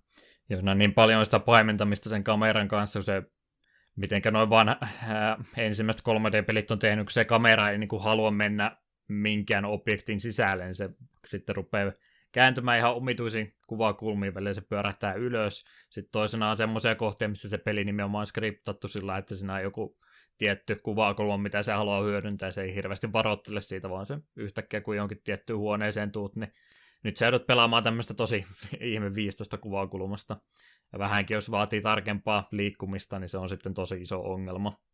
Joo, oli muutama kenttä, missä oli just, tuli semmoinen huone, missä kamera on voinut liikuttaa, sitten siellä oli banaaniterttu leijui ilmassa silleen rotko yläpuolelle. Me hyppäsi joku 5-6 kertaa siitä sille vierestä, että no, eikö se ollut kohdalla? No eikö se ollut kohdalla? Kun oli tosi vaikea sille syvystyä hahmottaa, että missä kohdassa tarkalleen esine tuossa on. Kun ei voinut kameraa pyörittää hahmon taakse, millä se olisi hauttanut tosi paljon mutta okei, nyt me on suoraan se edessä. Sä ah. pidät siis kameraa isompana ongelmana kuin tätä keräilyn määrää, mitä mä hain takaa. Josta me kyllä, kyllä. puhuttiin jo tossa, mutta se oli mulle se vielä isompi ongelma tämän kanssa. Mulle olisi ollut, ei mun olisi haitannut sen kaiken kerääminen, jos se saatanan kamera olisi totellut minua, mm. mutta se oli jatkuva ongelma. Ja me itse haluan, me aiemmin mainitsin sen kolmas bossin. Öö, Jetsi pelannut kolmas bossille asti. En mä päässyt vähän sitä ennen lopetin. Joo, siis se oli sellainen niin kuin, nousee sellaiset pilarit, ja se bossi on semmoinen hyppivä Jack in the Box, Pieteri Ukko. Mm. Sinun pitää nyt sitä hyppiä karkuun, kunnes se pysähtyy, sit sun pitää painaa painike, että se saa sähköiskun. Okei? Okay? Teoriassa kuulostaa helpolta. Ja, mut kun se kamera haluaa koko ajan seurata sitä bossia, että sä näet koko ajan bossisia itse, joka on ihan loogista. Mutta jälleen, kun kesken hypyn kamera rupeaa yhtäkkiä liikkumaan, niin ja sä yrität liikkua suoraan, niin sun hahmo tekeekin semmoisen jännän kaarteen ja hyppääkin rotkoon. Ja välillä se kamera vaan saa jonkun ihan ihme kohtauksen, että kesken hypyn se kamera hyppää suoraan mun alapuolelle. Mm. Sitten mulla on enää mitään hajoa, missä pomo liikkuu, miten kaukana me enää on tuosta tornista, minkä päälle me on hyppäämässä. Sitten se sitten kun me yritän siinä paniikissa korjata tilannetta, niin kamera hyppää takaisin normaalisti, jolloin jälleen me lennän ihan ihmesuuntaan, koska... Joo, tosiaan jonkin verran täytyy anteeksi antaa, kun ensimmäisiä ensimmäisen vaiheen peliä, kun noita 3D-tasoippelyitä tullut, mutta kyllä ne on näin jälkeenpäin paljon hankalempi antaa sitä anteeksi, kun niin paljon kumminkin pelit kehittynyt sen jälkeen, niin onhan se iso ongelma ehdottomasti. Ah. Mulla, oli, mulla oli monta kertaa oli se, että hei, tää, mulla olisi oikeasti ihan kivaa tämän pelin kanssa, mutta jos me joudun samaa hyppyä suunnittelemaan 15 minuuttia, ja joka kerta se menee pieleen, sen takia, että kamera ei saa tottelemaan, tai tekee ihan mitä se lystää, niin se syö peliintoa aika pahasti. Sitä on vaikea nauttia pelin hyvistä puolista, kun kamera tekee kaikkensa ollakseen sun vihollinen. Joo, mä nyt tosiaan, kuten mainitsin, mulle se oli se tavaramäärä kerääminen, siihen menevä aika niin iso ongelma, että se oli se isoin asia, minkä takia tätä ei huvittanut hirveän pitkälle pelata, että tosiaan kun viidelle eri aamulle sitä kerättävää on, ja tosiaan hirveästi joutuu taaksepäin menemään, niin se on niin paljon semmoista tyhjää aikaa, kun sä juokset niitä samoja käytäviä ees takaisin, että sä saat ne muutamat banaanit kerättyä sieltä jälleen kerran itselleen. Se, se ei olisi ehkä ongelma, mutta kun ne on pakollisia kerätä, että sä pääst eteenpäin. No ehkä ihan kaikkia, mutta enimmät kummiskin. No, ei kaikkea missään niissä tarvii, tarvii kerätä, mutta on se varalta aina, jos sä näet banaanitertu vähän matkan päässä, että okei, tuolla on chunkille niin kuin yhteensä 15 banaania, niin ne kannattaa käydä hakemassa, kun sitten saat säästää sitten aikaa, ettei tarvitse lähteä myöhemmin koluamaan. Ja ei missäköhän niitä oli. Tag kun niitä sanottiin, missä pystyi hahmoa vaihtamaan, niin niitäkään nyt ihan vieri vieressä ole, niin joutuu aika pitkiä kiertoteita välillä tekemään, kun lähdet taas uuden hahmo hakemaan, niin Joo. Siinä Joku... tulee niin hirveästi semmoista ylimääräistä täytettä tuolle pelille, että mä en yksinkertaisesti vain jaksa enää tuommoista, että jos siinä olisi jotenkin mahdollista vaihtaa lennosta hahmoa esimerkiksi, tai se on huomattavasti siedettävämpi, mutta en Joo, tiedä, mä, se on mä kyllä en pysty se. nykyään tuommoista, niin toi ihan liikaa mulle jo tuo määrä, mitä tuossa aikaa menee tuon kaiken poimimisen. Joo, kyllä ymmärrän, ymmärrän kyllä tuon puolen tuossa. Itse, itse kyllä sitä jaksoin, mutta se kamera oli mulle aika, ei nyt ylitse pääsemätön, mutta semmoinen, minkä monta kertaa mietin, että pitäisikö mun jättää tätä peli vaan tähän ja olla tyytyväinen. Hmm. Sitten toiseen ison on, ongelma-aiheeseen, että tosiaan noista kontrollista aiemmin että ne välillä on vähän sekaavat. Mutta kaikkein pahimmiten ne toimi, kun yritit käyttää Diddy Kongin ihme rakettireppua. Mm. Me en ymmärrä, mitä ihmettä ne, miten ne kontrollit siinä oikein menee. Se, se ei vaan toiminut mulla ainakaan oikein. Jo, joko leijut paikallas tai sitten menet sillä niin kuin erittäin jyrkästi yläviistossa eteenpäin. Sitten Joo, ja vaihtoehdot. Sit, joo, sitten kun se yritit niin hahmottaa, että okei, jos me näpyttelen, niin tämä pysyy kohtalaisen tasaisesti. Sitten lähdit pikkusen laskeutumaan, painat napin pohjaa uudelleen, lähtisi nousemaan, niin Didi on vasta, äh, ei, ei riitä, nyt on mennä liian kovaa alaspäin, niin ei pääse enää vauhtiin. Mm. Tiput maahan, rakettireppu lähtee pois niin kuin käytöstä, sitten jos sulla oli aikaraja mennä jonnekin, niin voit saman tehdä ohjaamiseinään. Joo, se oli kyllä erittäin omituinen kokemus sitä yrittää ohjasta. En tiedä, yrittikö ne jotain semmoista arcade-fiilistä hakea, mitä joissakin peleissä on ollut, että täytyy tuolla ihme kaaressa lennillä sen kanssa, mutta olisi tuo asia voinut ehkä vähän paremminkin toteuttaa. Joo, ja sitten kun etenkin loppua kohden, niin sulla oli aina aikaraja, kun sä tarvitsit käyttää sitä. Sitten kun sulla on aikara, aikaraja siihen päälle, ja kun ohja, ohjaukset ei toimi kunnolla, niin se on todella stressaava. Aina kun mennään Didin tynnyrin, mä ei, ei, miksi? Ja jostain syystä se oli tuo, oliko se neljäs kenttä, Gloomy Galleon. Siellä oli, siellä oli yhdessä kohtaa just rakettirepputynnyri. Niin me, se oli asetettu tosi omituisen paikkaan, että kamera niin näytti sen järkevässä kulmassa. Sitten se hyppäät siihen rupeat lentämään, niin kamera lähti saman tien pyörähti. Niin kun se yrität lentää eteenpäin, niin se kamera pyörii, niin sitten se Didi lähti jokin ihan kummalliseen suuntaan. Että siinä oli niin lentoon lähteminen oli tosi vaikeaa. Se oli asetettu niin huonoon paikkaan, että kamera pyörähtää heti, kun sä saat sen käyttöön. Ja sitten kun se kamera jotenkin omituisesti liikkuu muutenkin, kun sä lennät sillä, niin se oli, se oli ihan summamutikassa, että pääsenkö me tässä liikkeelle vai ei. Välillä, välillä vaan tattia painan täysillä, Didi vaan lentää suoraan ylöspäin, koska kamera pyörii. No, mä en joutunut niin paljon kärsimään kuin sä, kun sä menit loppuun asti tämän pelin. Mulla ehkä noiden kontrollien kanssa, niin mitä selkeämmin huomasin, että mulla oli vähän ongelmia jotain tiettyihin kohtiin tarrata kiinni niitä lianeita esimerkiksi, niin vaati vielä omituisen pikkutarkkaa sihtaamista, ja, tai muuten sä hyppäsit niistä läpi suoraan. En tiedä, Joo, sitä kanssa. Joo, siihen kanssa aina välillä. Ja vielä kielekkeellekin, kun yritti tarrata, niin ei se oikein suostunut. Vai jos tarraskin kiinni, niin sitten päästi saman tien irti siitä pois, että sekä ei oikein tuntunut toimivan. Semmoinen pikkutarkka platformingi, niin tuossa oli vähän turhaa hankalaa mun maku. Joo. Jos katson täältä näitä minun muistiinpanoista. Joo, tää, ka, kaksi semmoista aika isoa juttua kanssa, mitkä etenkin mitä pidemmälle peliä meni, niin ne tuli ilmeiseksi. Eli just noista minipeleistä puhuin aiemmin, niin siellä sitten mitä pidemmälle peli meni, niin niiden minipelit muuttui ihan mukavista ihan todella raivostuttaviin. Esimerkiksi aiemmin mainitsin sen slot machinein. Siinä oli tosi tarkka aikaraja, että se kerkäsit sen. Käytännössä jos se yhden kerran feilasi, oi nyt paino liian aikaisin, että en saanutkaan niin jackpottia, niin oli saman tien ottaa niin kuin, että restart. Koska se et vain yksinkertaisesti kerää, niin sun piti pelata, niin kuin, pelata täydellisesti. Ja sitten minipeli, missä, minkä varmaan jokainen, joka tämän pelin on läpi asti pelannut, niin tietää. Beaver Butter. Oh! Me en, en tuskaili itse sen kanssa joku 15 minuuttia. Sitten rupesin googlettelemaan ja löysin hyvin paljon vihaista kommenttia, että mikä, mitä ihmettä ne on ajatellut. Minipeli idea on niin tosi simppeli. Se pelaat sellaisella, mikä Claptrap vai mikä ne onkaan ne vihreä pieni krokotiiliotuksella, ja sun pitää pelotella niitä majavavihollisia keskellä vaan reikään. Okei, kuulostaa loogiselta. Siellä pystyt liikkumaan, hyppäämään ja sitten haukkaamaan tai päässänsä ihme... Minä en varma, mikä se oli olla olevin, mutta kuitenkin pelottelit niitä, että ne lähti susta poispäin. Mutta jostain syystä ne oli niinku ohjelmoinut sen maassa olevan reijän jotenkin huonosti, että siinä oli näkymättömät seinät nurkissa. Välillä kun se yrität pelotella niitä majavia, niin ne vaan jää jumi siihen nurkkaan. Ihan sama mitä se teet, se vaan tuijottaa sinne sinne kuiluun tekemättä yhtään mitään. Ja tässäkin on tosi tiukka aikaraja, ja niitä piti saada joku 10-40 sekunnista tai vastaavaa sinne. Se ei vaan toiminut. Me oikeasti tuskailin sen älyttömän pitkään.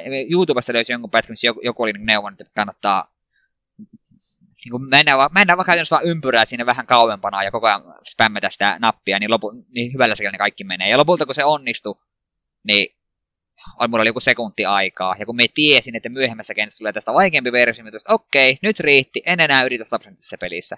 Mä olin aiemmin kanssa miettinyt sitä, että pitäisikö mun yrittää, niin se oli viimeinen, viimeinen niitti. Ja me suosiolla sen jälkeen skippailinkin oikeastaan kaikki niin kuin nuo bonusbarrelit, koska mulla, me oli siinä se tarkistettu, että mulla oli jo tarpeeksi banaaneja niin koko pelin läpäisyä loppu siihen sitten se yritys täydellisesti vetä. Ja Kumma sitten... kyllä, kun ei tuommoinen minipeliongelma niin sitten testatessa tullut missään vaiheessa esille, vai? Joo, kun se oli niin... No, kun mä aluksi mietin, että mikä tässä niin on, että teekö jotain väärin, kun ne vaan pysähtyy tuohon reunalle. Niin ei, siinä oli, löytyi pitkiä keskusteluja, siellä oli joku tutkinut, että joo, että se on väärin ohjelmoitus, että se jotenkin, miten se oli selitetty, että se on, vaikka se näyttää siinä pelissä niin vaan pyöreältä, niin käytännössä objektina siinä pelissä on neliö, ja ne nurkat on jotenkin just toimii niin näkymättöminä seininä jostain syystä. Siinä jotenkin silleen se oli selitetty, että mikä siinä on niin ongelmana. Ja tuo minipeleistä päästiinkin yhteen kanssa iso ongelmaan, aikarajat. Tämä peli rakasti aikarajoja. Mä en ymmärrä, mikä siinä oli. Sekä minipeleissä, että välillä tuli vaan niitä, että aktivoit jonkun napin, niin nyt sulla on 30 sekuntia aikaa mennä toiselle puolelle kenttää tällä yhdellä hahmolla. Ne oli tosi raivosta, etenkin just kun kamera ja etenkin jos piti Didillä lentää, niin ne oli tosi turhauttavia. Ja sitten viimeinen kenttä ennen bossia. Se oli kokonaan aikarajallinen. Hmm. Se riippuen, että miten paljon sä olit kerännyt niitä blueprinttejä semmoiselle hahmolle kuin Snide, niin pidenti sitä sun aikaa, että paljon sulla on aikaa tehdä se kenttä. Se alkoi 10 minuuttia vissi se minimi, ja se, en usko, että se on 10 minuuttia mahdollinen. Ja sitten kun oli kerännyt ne kaikki, niin kuin me keräsin, koska ne oli kuitenkin aika helppo kerätä, niin se oli 50 minuuttia aikaa.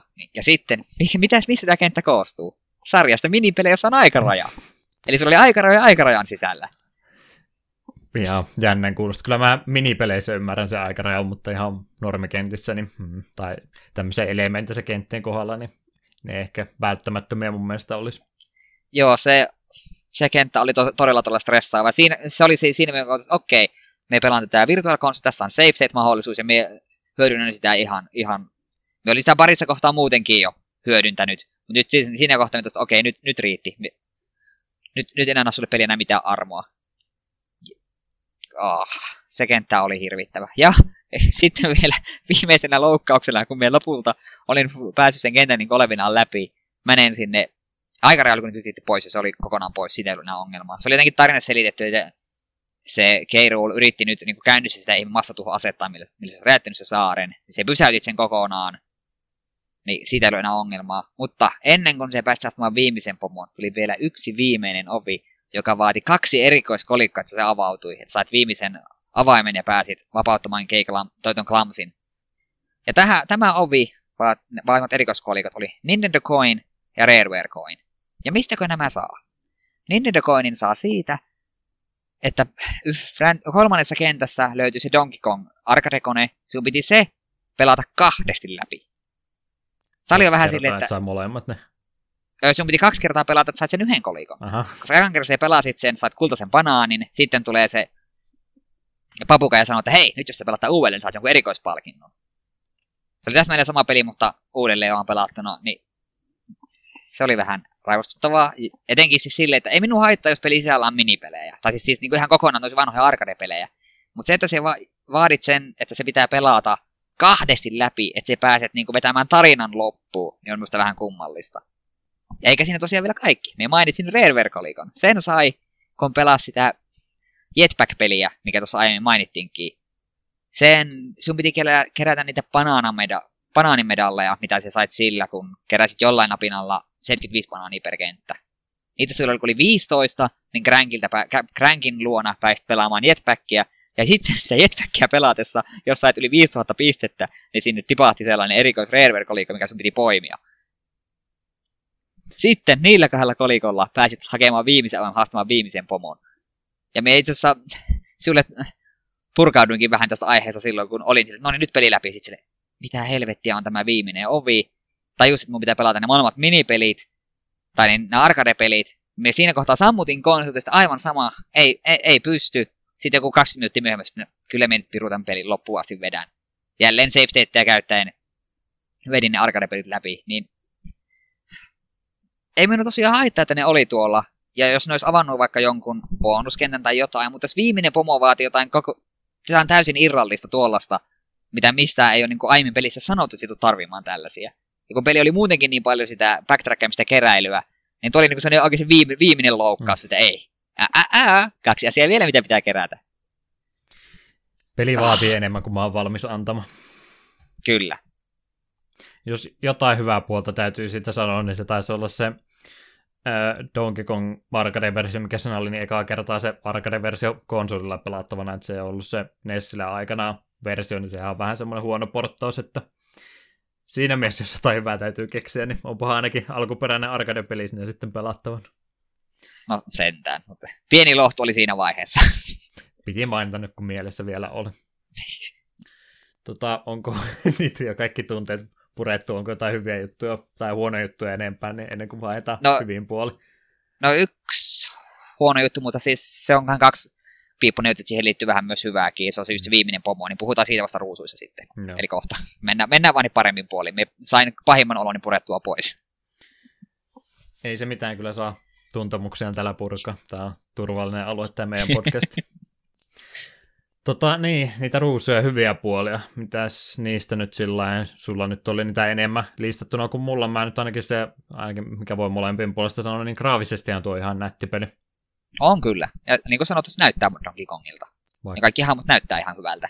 Vaikka vanha peli onkin ja ensimmäisiä, tai alkupään 3D-taso niin ihan, ihan pätevän näköinen peli ja piirtoetäisyyskin on varsin mainio tuo aikakauden peliksi, että ei siitä, siitä ei kyllä kiinni jää tuo välivideoista tykkäsit kans. Hauskaa Joo, brittihuumoria.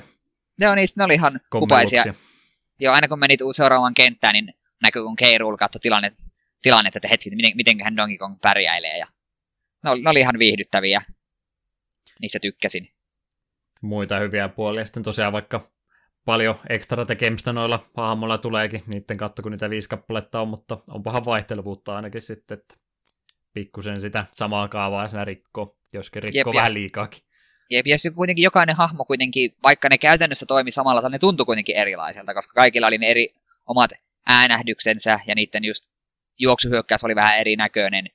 Ja muista, se oli musta ihan hauska yksityiskohta, että kun menit just sinne Tag Barreliin ja siellä oli, valitsit mitä hahmoa käyt, niin kaikki elehti vähän eri tavalla. Me tykkäsin tosi paljon, että Chunky oli koko että ei, älä valitse minua, ei, en halua sekin tiesi, että hänen pitäisi olla tässä pelissä. Ja tosi näppärästi animoitu, vaikka sillä vanhoja modeleita onkin, niin kyllä Rare ainakin se puole hallitsi hyvin jo tuossakin vaiheessa. Jep. Ja vaikka tosiaan se kentissä oli sitä kerättävää paljon ja sille oli paljon, paljon backtrackäystä, niin jokainen kenttä kuitenkin näytti omaltaan. Että ei, ei niitä, ei niitä niinku sekoittanut. Ja ne oli niinku kiva vaihtelu, että oli niinku ihan alus, aloituskenttä oli tämä perustainen viidakko. Sitten mentiin jo tuonne tuonne aavikolle, missä oli sfinksejä ja kaikkea muuta mahdollista. Sitten menin myös syn- synkkään tuonne linnaan, missä sataa vettä ja salamoa. Ja kaikki kentät oikeasti näytti tosi näteiltä. Ja ne tunt- tuntuu erilaisilta. Että jos otat mistä tahansa kentästä niin screenshotin ja näytät, näytät, niin helppo tunnistaa, ah, tuo on se kenttä. Ei niin tarvinnut miettiä, kun... No ehkä ainut Gloomy Galleon ja Crystal Caves, kun molemmissa oli luolaa. Mutta nekin kuitenkin seinät oli erilaiset. Niin kyllä nekin niin kuin, kentät tunnistaa omikseen. Siitä tykkäsin kanssa. Hmm. Ja vikaasta bossista mä ainakin enemmän tykkäsit kuin et tykään. Mä en niin pitkälle lähellekään päässyt, mutta ainakin peli yritti siinä kovasti vielä loppua kohden. Joo, se oli tosiaan tämä kohta, missä oli sekä hyvä että huono osa, niin hyvä siinä se tosiaan, että se oli mukaan erilainen siinä, kun lopuksi äh, Geirul yritti paeta, niin Klamsi tuli ja löi tuon vahingossa sen lentoaluksen alas. Sitten mennään sinne Sapovaan raunioon, niin sitten yhtäkkiä sitä ollaankin nyrkkeilykehässä, jossa Keirul haastaa kaikki, kaikki viisi apinaa väitti, että 13 erään matsiin. Ja jokaisella, jokaisella apinalla totta kai oli se oma vaihe ja kaikissa tehtiin eri asioita ja ne kaikki tuntui erilaiselta. Et se oli tosi muutenkin hauska ja sitten puhuva mikki juonti siinä alussa, että punaisessa nurkassa ja bla bla bla sen ja sen painoinen ja niin poispäin. Niin siinä oli semmoista hauskaa huumoria. Jokaisen erään välissä tuo Keirul on jo kanveisissa lyöty tajuuttomaksi. Sitten aika laskee kymmeneen, niin aina sitten kahdeksan kohdalla, niin tuomarit, jotka yllättävä kyllä oli puolueellisia kremlingejä, niin äkkiä rupesi hakkaamaan kelloa, että erä mukaan loppui. Tämä oli siinä mielessä hauskasti toteutettu, tai idea oli hauska, ja ne lyhyet videot oli hupaisia, mutta siinä oli sitten vähän se ongelma, että kun se piti tapella sitä vastaan kaikella viidellä apinalla, ja, ka- ja vaikka kaikki olikin erilaisia niin kuin ne erät, niin, niin ne oli kuitenkin itsensä toistavia. Että se okei, tälleen tätä vahingoitetaan, sitten toista se neljä kertaa. Pienellä twistillä ehkä. Ja sitten vielä se, kaikkien suurin ongelma tuossa, jälleen ne pirun aikarajat. Mm. Miksi viimeisen pomoon pitää laittaa aikaraja? Piti, Kyllä me niinku, piti vielä siihen laittaa siis, me niinku ymmärrät, että okei, sano, tämä on niinku olevinnan nyrkkeilyma, nyrkkeilymatsi ja totta kai siinä on se aika. Mutta sitten jos aika meni umpeen, niin sitten joudut vaan aloittamaan se sama niin kuin, erään uudestaan. Ne, en mä tiedä, se on vähän omituista. Jos kuitenkin ne huijaa siinä mielessä, että jos Keirul on kuolemassa, tai siis kupsahtamassa, niin sitten ne soittaa kelloa, niin miksi tämä meni myös toisinpäin, että ne ei olisi soittanut kelloa ikinä niin kuin näiden apinoiden pelastamiseksi. Että ha, ei, ei, ei erä lopu ikinä. Se aikaraja tuntui järkevältä, mutta se silti haittasi. Ei se kyllä vaan yhdessä vaiheessa, mutta loppu aika kesken. Mutta silloin kun se loppu, niin aiheutti myös sellaisen voimakkaan reaktion, että teki mieli vaan nousta tuolista ja lopettaisiin pelaaminen. Kun tajusin yhtäkkiä, että hei, mitä tapahtui? Mä, mä olin just saamassa länkille viimeistä asumaan. Minkä takia mitä, mitä just tapahtui? Ai, tuo aikaraja on ihan oikeasti aikaraja. Ja tappelu oli kestänyt sen vartin siinä kohtaa. Joo, että kun siitä, siinä voit laskea, että viisi apinaa ja kaikilla pitää neljä kertaa osua ja jokainen vaihe kestää vähän pidempään kuin toinen, niin se oli pitkä taistelu. Viihdyttävää sinällään, mutta sitten se, että se oli vähän liian pitkä itse toista. Pelkästään se, että jos olisi tiputtanut vaikka kolme osuman per apina, sekin olisi helposti, niin kuin huomattavasti enemmän helpottanut sitä, eikä se aika myöskään olisi ollut ongelma. Kun lähinnä just länkin osuus oli semmoinen, joka vaati vähän enemmän niin kuin tekemistä. Siinä oli pari eri vaihetta, mitkä piti hoitaa ja piti vähän odottaakin seurata, että okei, nyt, nyt aktivoin tämän hyökkäyksen, että tämä onnistuu. Niin sitten se aikaraja oli aika tiukka. Siinä ei hirveästi ollut aikaa jäädä ihmettelemään.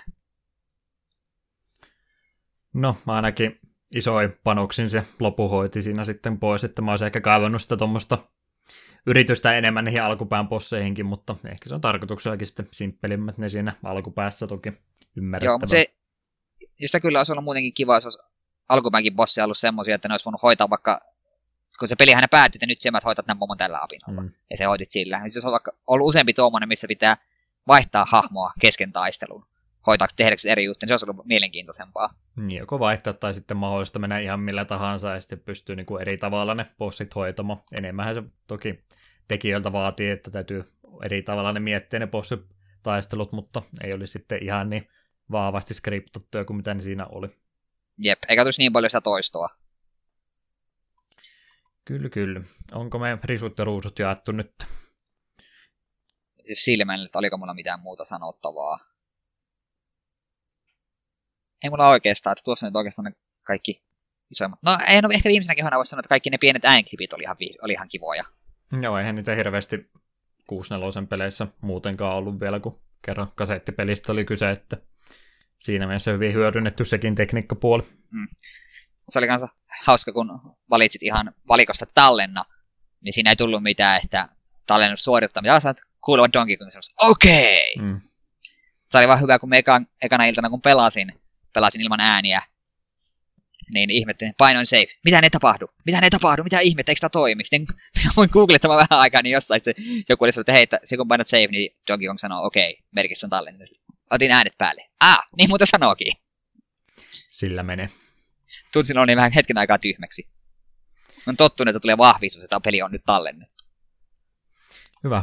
Etu hoitaa tämä mielipidepuolen hyvin tässä, niin mä hoidan tämä faktapuolen tässä sitten omalta puolta, niin kun ei yhtä paljon tuota ehtinyt pelaamaan tai malttanut pelata. Niin, niin muuta nippelitietoa, mitä tässä nyt ei ole nostettu vielä puheenaiheeksi, ne käydään nekin vielä läpi. Eli tämä peli vaati tuon Nintendo 64 Expansion Packin, jotta tuon pelin pyörittämisen saatiin tarpeeksi muistia käyttöön. Ja tämä lisälaite bundlettiin ihan tämän pelin mukana, ei tarvinnut sitä erikseen ostaa, se oli ihan tietoinen päätös. Lähinnä jo senkin takia, että Nintendo säästyy sitten niiltä vihaiselta puhelinsoitolta, että hei, minkä takia tämä peli ei toimi. Mutta tätä expansion packia vaatineet pelit, ne 64 oli sitten Perfect Dark ja Majora's Mask. Mä en tosta sen tarkemmin juttua kattonut, mutta ilmeisesti en ainakin kuullut, että onko siinä ollut sitten jotain muistin vuodon kanssa ongelmia, että se ei tosiaan toiminut sitten kunnolla ilman tuota expansion pack, että se oli ihan välttämätön lisälaite, että tuo saatiin peli pelittämään. Varmastihan se on tietysti tota, ollut iso tota, harmi aihe heillä, kun ovat sitä tehneet, että tulee heti hintaa paljon enemmän tuolle pelille, kun joutuu sitä expansion packia jakamaan, mutta parempi se siinä vaiheessa siihen pakettiin lisätä, kun ruveta erikseen myymään tai koko peli jättää julkaisematta. Jep. Tämä ainoa fiksu ratkaisu tuo ollut. Öö, pelistä löytyy myös monin pelitila. Me ei sitä nyt sitten olla kumpikaan pelattu, mutta se nyt on semmoinen simppeli areena, henkinen. Voitetaan toiselta apinalta henki pois nopsemmin kuin itseltä lähtee se. Videoita vähän sitä katteli, että ei mitään semmoisia uusia työkaluja sitä varten, että samaa, samaa tota juttua kuin mitä se yksin pelikin on, mutta vaan kaksin pelitilasta tai nelin peliksi näitä taitaa olla aina neljään pelaajaan asti, mutta muuten ei mitään semmoista uutta yllättävää ollut. Mä vasta tämän tajusin jälkeenpäin, että tässä oli joku monin pelitila, että se piti ihan erikseen tarkistaakin. Tokkopa tuo olisi tullut pelattua, vaikka olisi mahdollisuus ollut, että ehkä parempia vaihtoehtoja olisi tällä hetkellä olemassa. Kenties. Mutta kiva lisää kuitenkin kaikesta huolimatta. Öö, myydyt kappaleet 2004 vuoteen mennessä peli on myynyt ainakin 2,3 miljoonaa kappaletta, se on ihan hyvä myyntiluku tuolle pelille. E3-pelimessujen palkinto annettiin tälle pelille vuoden parhaasta tasohyppelystä, pelikriitikot siis tämä palkinnon jakaneet. Kuulostaa jälkeenpäin sanottuna ehkä vähän huonolta valinnalta, mutta en, en muista mitä muita pelejä 99 vuonna on tullut, mutta varmaan se on paljon paremmalta tuo peli silloin aikanaan se tuntunut kuin mitä se nyt jälkeenpäin, jälkeenpäin voi sanoa. Jep, myönnän ihan suoraan, että jos tuota tullut itse pelattua lähe, silloin, silloin aikoinaan, niin varmasti nytkin olisi paljon myönteisempi mielikuva, mutta nyt, nyt oli aika, aika karu laskeutuminen. Samoja sanoja oli, olisi tarkoitus sanoa tuossa suositteluvaiheessa, että olisin varmaan muksuna tykännyt tästä pelistä kuin hullupuurosta, että kun oli tota, paljon vähemmän sitä pelattavaa materiaalia siihen aikaan, että pari peliä vuodessa, niin to, tokihan tämmöinen olisi kelvonnut, että saa ikuisuuden pelata yhtä peliä tämän kanssa, mutta nyt, nyt tämä on vähän liikaa. Ja tosiaan myös muita palkintoja tuo peli on saanut, ja yksi asia, mikä, mitä mä en ollut laittanut ylös, mutta piti mainita, että Donkey Kong 64 kanssa oli yhteistyökampanja, Dr. Pepper etiketeissä oli mainoksia tästä pelistä. Ja täytyy ihan vain sen takia mainita, koska Dr. Pepper on jumalten juoma. Semmoiset nippelitiedot siihen väliin. Muita tuossa nyt meillä oli tapana vähän verrata näitä pelejä muihin, muihin genrinsä edustajia, mutta tämä nyt niin selkeästi tota, Raren peli, että suht samalla formaatilla tosiaan toimii kuin noin muutkin 3D-tasohyppelyt, niin siinä mielessä tuo vertaus on aika simppeli tehdä, ei tarvitse siitä varmaan se enempää puhua. Jep, jos joku haluaa niin nykyaikana jotain vastaavaa, niin joka leileä vasta tuli. Mm. Ei sitä sen enempää. En ole itse vielä kyseisen pelin koskenut, kun vähän ristiriitaista palautetta kuullut siitä. Ja nyt tämän pelin jäljiltä ei, ei ole hirveitä hinkua päästä pelaamaan mitään vastaavaa. No, mulla itse asiassa pikkasen tuli, jos nyt rehellisiä ollaan, koska ihmiset puhuu niin paljon, kuinka hyviä, kun mä siis tosiaan itse olen ollut pleikkari pleikkaripoikia silloin nuorempana. En, mä oon pelannut vain Crashia ja Spyroja ja Ape Escapea ja Raymania ja tämmöisiä, niin mulle ei siinä mielessä ole mitään aikaisempaa kokemusta noista N64 tasohyppelyistä 3D-versiosta nimenomaan. Niin, niin, kun ne on niin suosittuja pelejä, varsinkin sitten Banjo Kazooit ja Mario 64, että en tiedä pitäisikö niitä nyt sitten vakavissa harkita, että voisi kokeilla pelata niitä, koska tämä nyt ei vielä ainakaan vakuuttanut, mutta mä olettaisin, että ne muut Parareen pelit ainakin niin pitäisi sitten parempia olla. Katsotaan, Joo, no, jos tulee se... palattua joskus. Joo, no Banjo Kazooie on kyllä semmoinen, että haluaisin itsekin pelata. Ja jos et ole kerran Mario 64 pelannut ennen, niin sitä voin kyllä lämpimästi suositella. Se on hyvä peli. Sekö on vielä aikaa kestänyt? No mikä on itse pelannut sitä useampaa vuotta, ehkä, hmm. ehkä se voi olla karu pudotus sekin, mutta sanotaan näin, että emme sitä silloinkaan pentuna nyt niin hirveästi pelannut, että vasta niin aikuisiellä on pelannut sen läpi asti. Niin ei yhtä va- vihamielisiä tunteita herättänyt kuin tämä kyseinen peli. Hmm. No, tässä nyt luonnollisesti sitten vaihdetaan siihen suositteluaiheeseen. Onhan tässä nyt mielipide on varmaan aika selväksi tullut, mutta näin tiivistetyssä muodossa, että miten nyt on, ollaan, tai sä oot varsinkin aikaa käyttänyt tämän pelin suhteen paljon enemmän kuin minä, niin sulla asiantuntija mielipide tästä nyt sitten esillä. Kehtaako tätä suositella tämän perusteella kenellekään? No jos on enemmän kokemusta just näistä Raren peleistä, niin kyllä tämä varmaan, sitä ei varmaan silloin tunnu ihan yhtä pahalta. Mutta jos olet, olette kuten mie, eli pelannut just Donkey Kong Countryt, ja niissä tykännyt kovasti, ja sen takia ajattelin, että he voisivat pelata tätäkin, niin sitten väh, vähän varauksella. Mutta sitten, taas, jos, mut sitten taas, jos ei ole minkäänlaista mielenkiintoa, niin sitten pysykää ihan suosiolla kaukana. Kympin maksaa Wii Un Virtual Consolessa, niin no, se oli 10 euron arvoinen opetus minulle. Hmm. Kaikki, mihin Donkey Kong koskee, ei ole kultaa. Eli siihen ei ja ehkä välimaastoon mene. Joo, sille, että en niin kuin ehdottomasti voi suositella oikeastaan kenellekään. Vaikka miten tykkäisi banjo ja vastaavista, niin en, en jotenkin jaksa uskoa, että tämä olisi niillekään niin semmoinen must. Joo, oma pelikokemus siis tosiaan jäi paljon lyhkäisemmäksi. Mä pelasin vaan muutaman tunnin tätä peliä, kun ei muuten, muuten ehtinyt kautta malttanut, enemmänkin malttanut. Niin, niin, niin mun mielipiteillä ei varmastikaan yhtä paljon painoarvoa ole, mutta mä sanon nyt, mä, mä en halua mennä siihen ehkä kategoriaan, mä sanon suoraan, että en, en, mä en vaan yksinkertaisesti tykännyt tästä pelistä.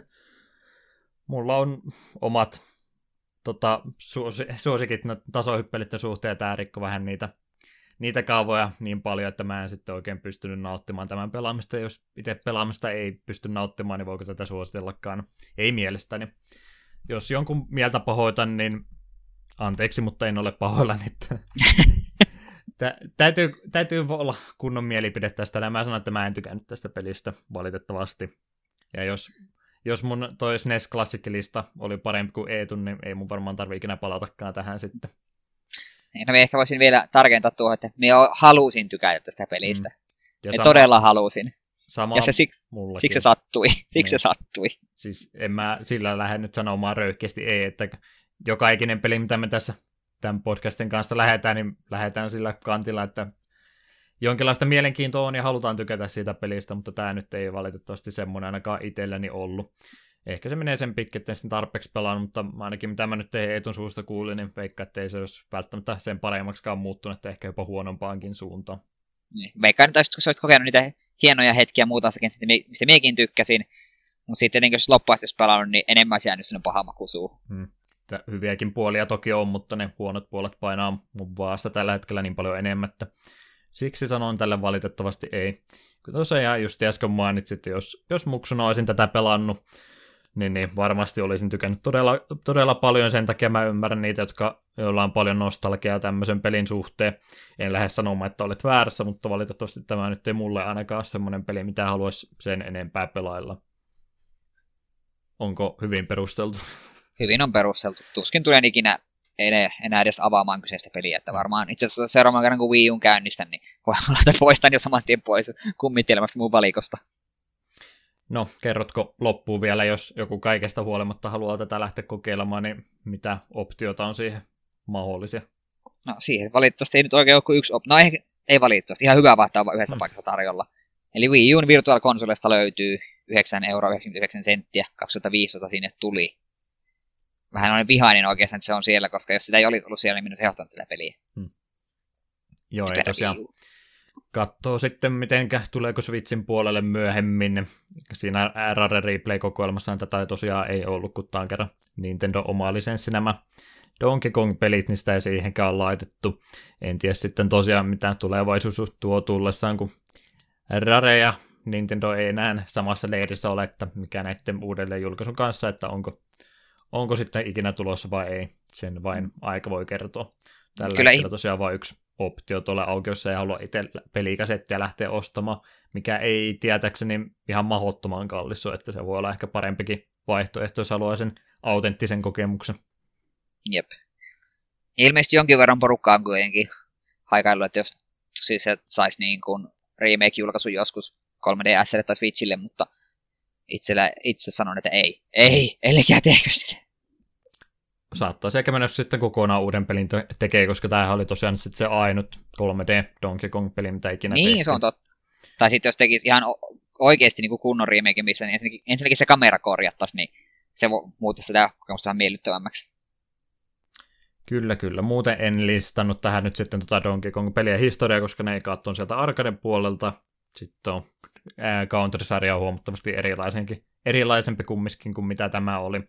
Siinä mielessä en, en halunnut ruveta niitä listaamaan, mutta 2D-versiota kyllä Donkey Kongista löytyy, ja tämä nyt on vähän tämmöinen oma musta lampaansa tuossa peliperheessä. Jep, toivotaan nyt, että mikä se studio nyt on, mikä on nämä Wiille ja Wii Ulle tehnyt.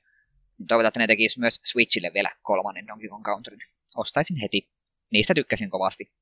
Vaikka se Wii Uun siinäkin oli pieniä ongelmia mun mielestä, mutta se oli silti hyvä peli. Ihan mahdollista kumminkin suosittu sarja kyseessä. Hyvä. Meillä varmaan on nyt sitten tunteet purettu tämän pelin suhteen tässä näin, jos et halua jotain vielä kummempaa sanoa. En halua sanoa Et enää halua. mitään. Hyvä. Mennään eteenpäin sitten, eli ruvetaan pikkuhiljaa saattelemaan tätä jaksoa finaaliin. Ennen kuin sitä tehdään, niin pieni musiikkibreikki vielä, ja sen jälkeen loppuhöpinät. Katkon musiikit on Hideout Helm ja Creepy Castle.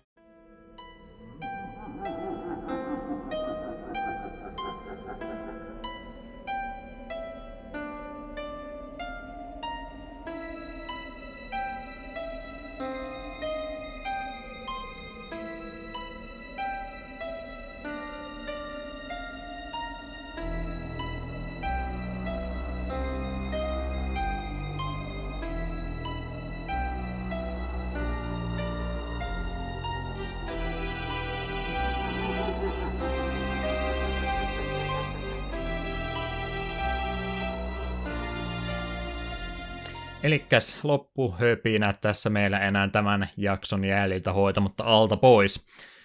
Vähän puhetta taas, mitä tulevaisuus tuomassa jälleen kerran uusia pelejä on pikkuhiljaa meillä pelailun alla tässä alkamassa, eli 9 ja 10 jaksot, mitäs meillä Eetu olisi tarjolla. Seuraavan kerran, eli 11.5. oli sitten Tailspin Nessin peli, joka löytyy myös siitä kokoelmasta, ja sen takia se, sen täällä minä sitten seuraavaksi peliksi valitsinkin, että tulee sekin sitten nyt koettua. Ja sen jälkeen sitten, sekin itse asiassa spoilattiin tuossa aiemmin, mm. eli StarCraft on sitten 25.5. näillä mennään. se, vaikka molemmat ollaan jo aikaisemmin mainittukin, mutta Jep, Siinä tosiaan seuraavat pelit on. Tailspinin kanssa pääsee varmaan suht vähällä ja StarCraft joutuu sitä huomattavasti enemmän aikaa käyttämään. jep. Mutta eipä sitä nyt, me en tarvitse koko tarinaa sitä käydä läpi, niin ei sitä tarvitse niin tarkasti pelata. Tokkopa joo, mulla nyt, vaikka ei ole vielä tätäkään jaksoa saatettu päätöksensä, niin siitä huolimatta vähän harmittaa, että mä en ehkä tarpeeksi paljon aikaa käyttänyt tämän, tämän jakson pelin pelaamiseen, niin täytyy nyt jälkeenpäin petrata sitten pikkasen. Hyvä, että sä paikkasit tällä kertaa tähän homman No, kanssa. kun, kun tulee seuraava tällainen peli, mikä herättää minusta näin paljon tunteita, niin ehkä me suosiolla. Sitten viittaan tähän jaksoon ja annan heitän kapulan siulle. Delegoit eteenpäin. Niin silleen, hei, minä, minä olen kokenut jo oman helvettini, sinun vuorosi. Hyvä, hyvä. Siinä rupeaa sitten meillä juttu olemaan lopussa tällä kertaa. Käydään vielä yhteydenottokanavat jälleen kerran lävitse. Takapölkky.com on osoite, niistä kotisivut löytyy. Sinne ainakin nuo jaksot uppailla ja muuta pikkunippelitietoja. Nämä yhteydenottokanavat sieltä myöskin löytyy. Ei siellä sen jännempää kontenttia ainakaan tällä hetkellä ole. Sähköpostiosoite takapölkky.gmail.com ilman niitä öönpisteitä. Ja takapölkky löytyy myöskin Facebookin ja Twitterin kautta. Mistä löytyy Eetu? Minä löydyn Twitteristä, Klaus-nimimerkillä, sitten Backloggerista myöskin.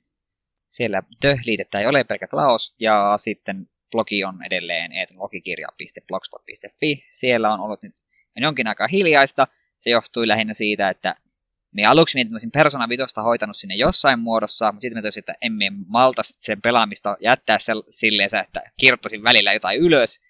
Ja sitten kun tuli vielä sekin, että Pleikka 4 ei pysty, pystynyt käyttämään sitä kuvakaappauksia suoraan Pleikka 4 omalla sillä softalla, koska siinä oli rajoitukset, niin sitten jätin myös arvostelun kirjoittamisen kokonaan pois. Ja koska me kuitenkin sitten kahdestaan hoidetaan Persona 5 puhuminen, niin en sitä sitten blogiin laittanut missään muodossa, niin ehkä me nyt sitten joku päivä maltan aloittaa sitten blogia varten kokonaan uuden pelin, että sitä odotellessa. Mutta missä sinä olet? Missäs minä olen? Mä varastan sun juttuja, mä oon täällä näin, vai mitenkä sä aina edellisessä jaksossa oot sanonut? Kierrätetään huonoja vitsejä. No, ylipäätänsä muualta löytyy Twitterin puolta ainakin Deokin nimimerkillä. Twitch-kanava löytyy myös, mulla oli tarkoitus vähän enemmänkin striimata, mutta se on nyt vähän jäänyt valitettavasti. Ei sillä, etteikö kiinnostusta olisi, mutta tuo, tuossa aikaisemmin kevät-talvella tuo Zelda vei niin paljon aikaa, ja nyt sitten Persona 5, että oikein muulle, muulle tuota aikaa pelaamiseen on riittänyt niin paljon, niin sen takia vähän hiljasta siellä. Tarkoitus kyllä pikkuhiljaa taas aktivoitua. YouTubesta löytyy vanhat tupe-videot, Deokin 89 nimimerkillä, jos sieltä jotain kiinnostavaa löytyy, niin saapi kattella. Laadusta en anna takeita. Siinä voisikohan sitten meillä kaikki tällä kertaa, en ainakaan mitään muuta muistinpanoja itselleni ollut laittanut, niin eiköhän ruveta sitten lopettelemaan täältä erää.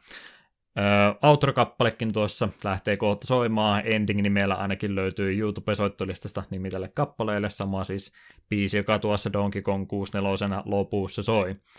Eetu, oliko sulla saatesanoja mietittynä jälleen kerran? Joo, me lopetan tämän jakson parhaaseen ja fiksuimpaan lauseeseen, mitä Donkey Kong 64 sanottiin. Oh, banana!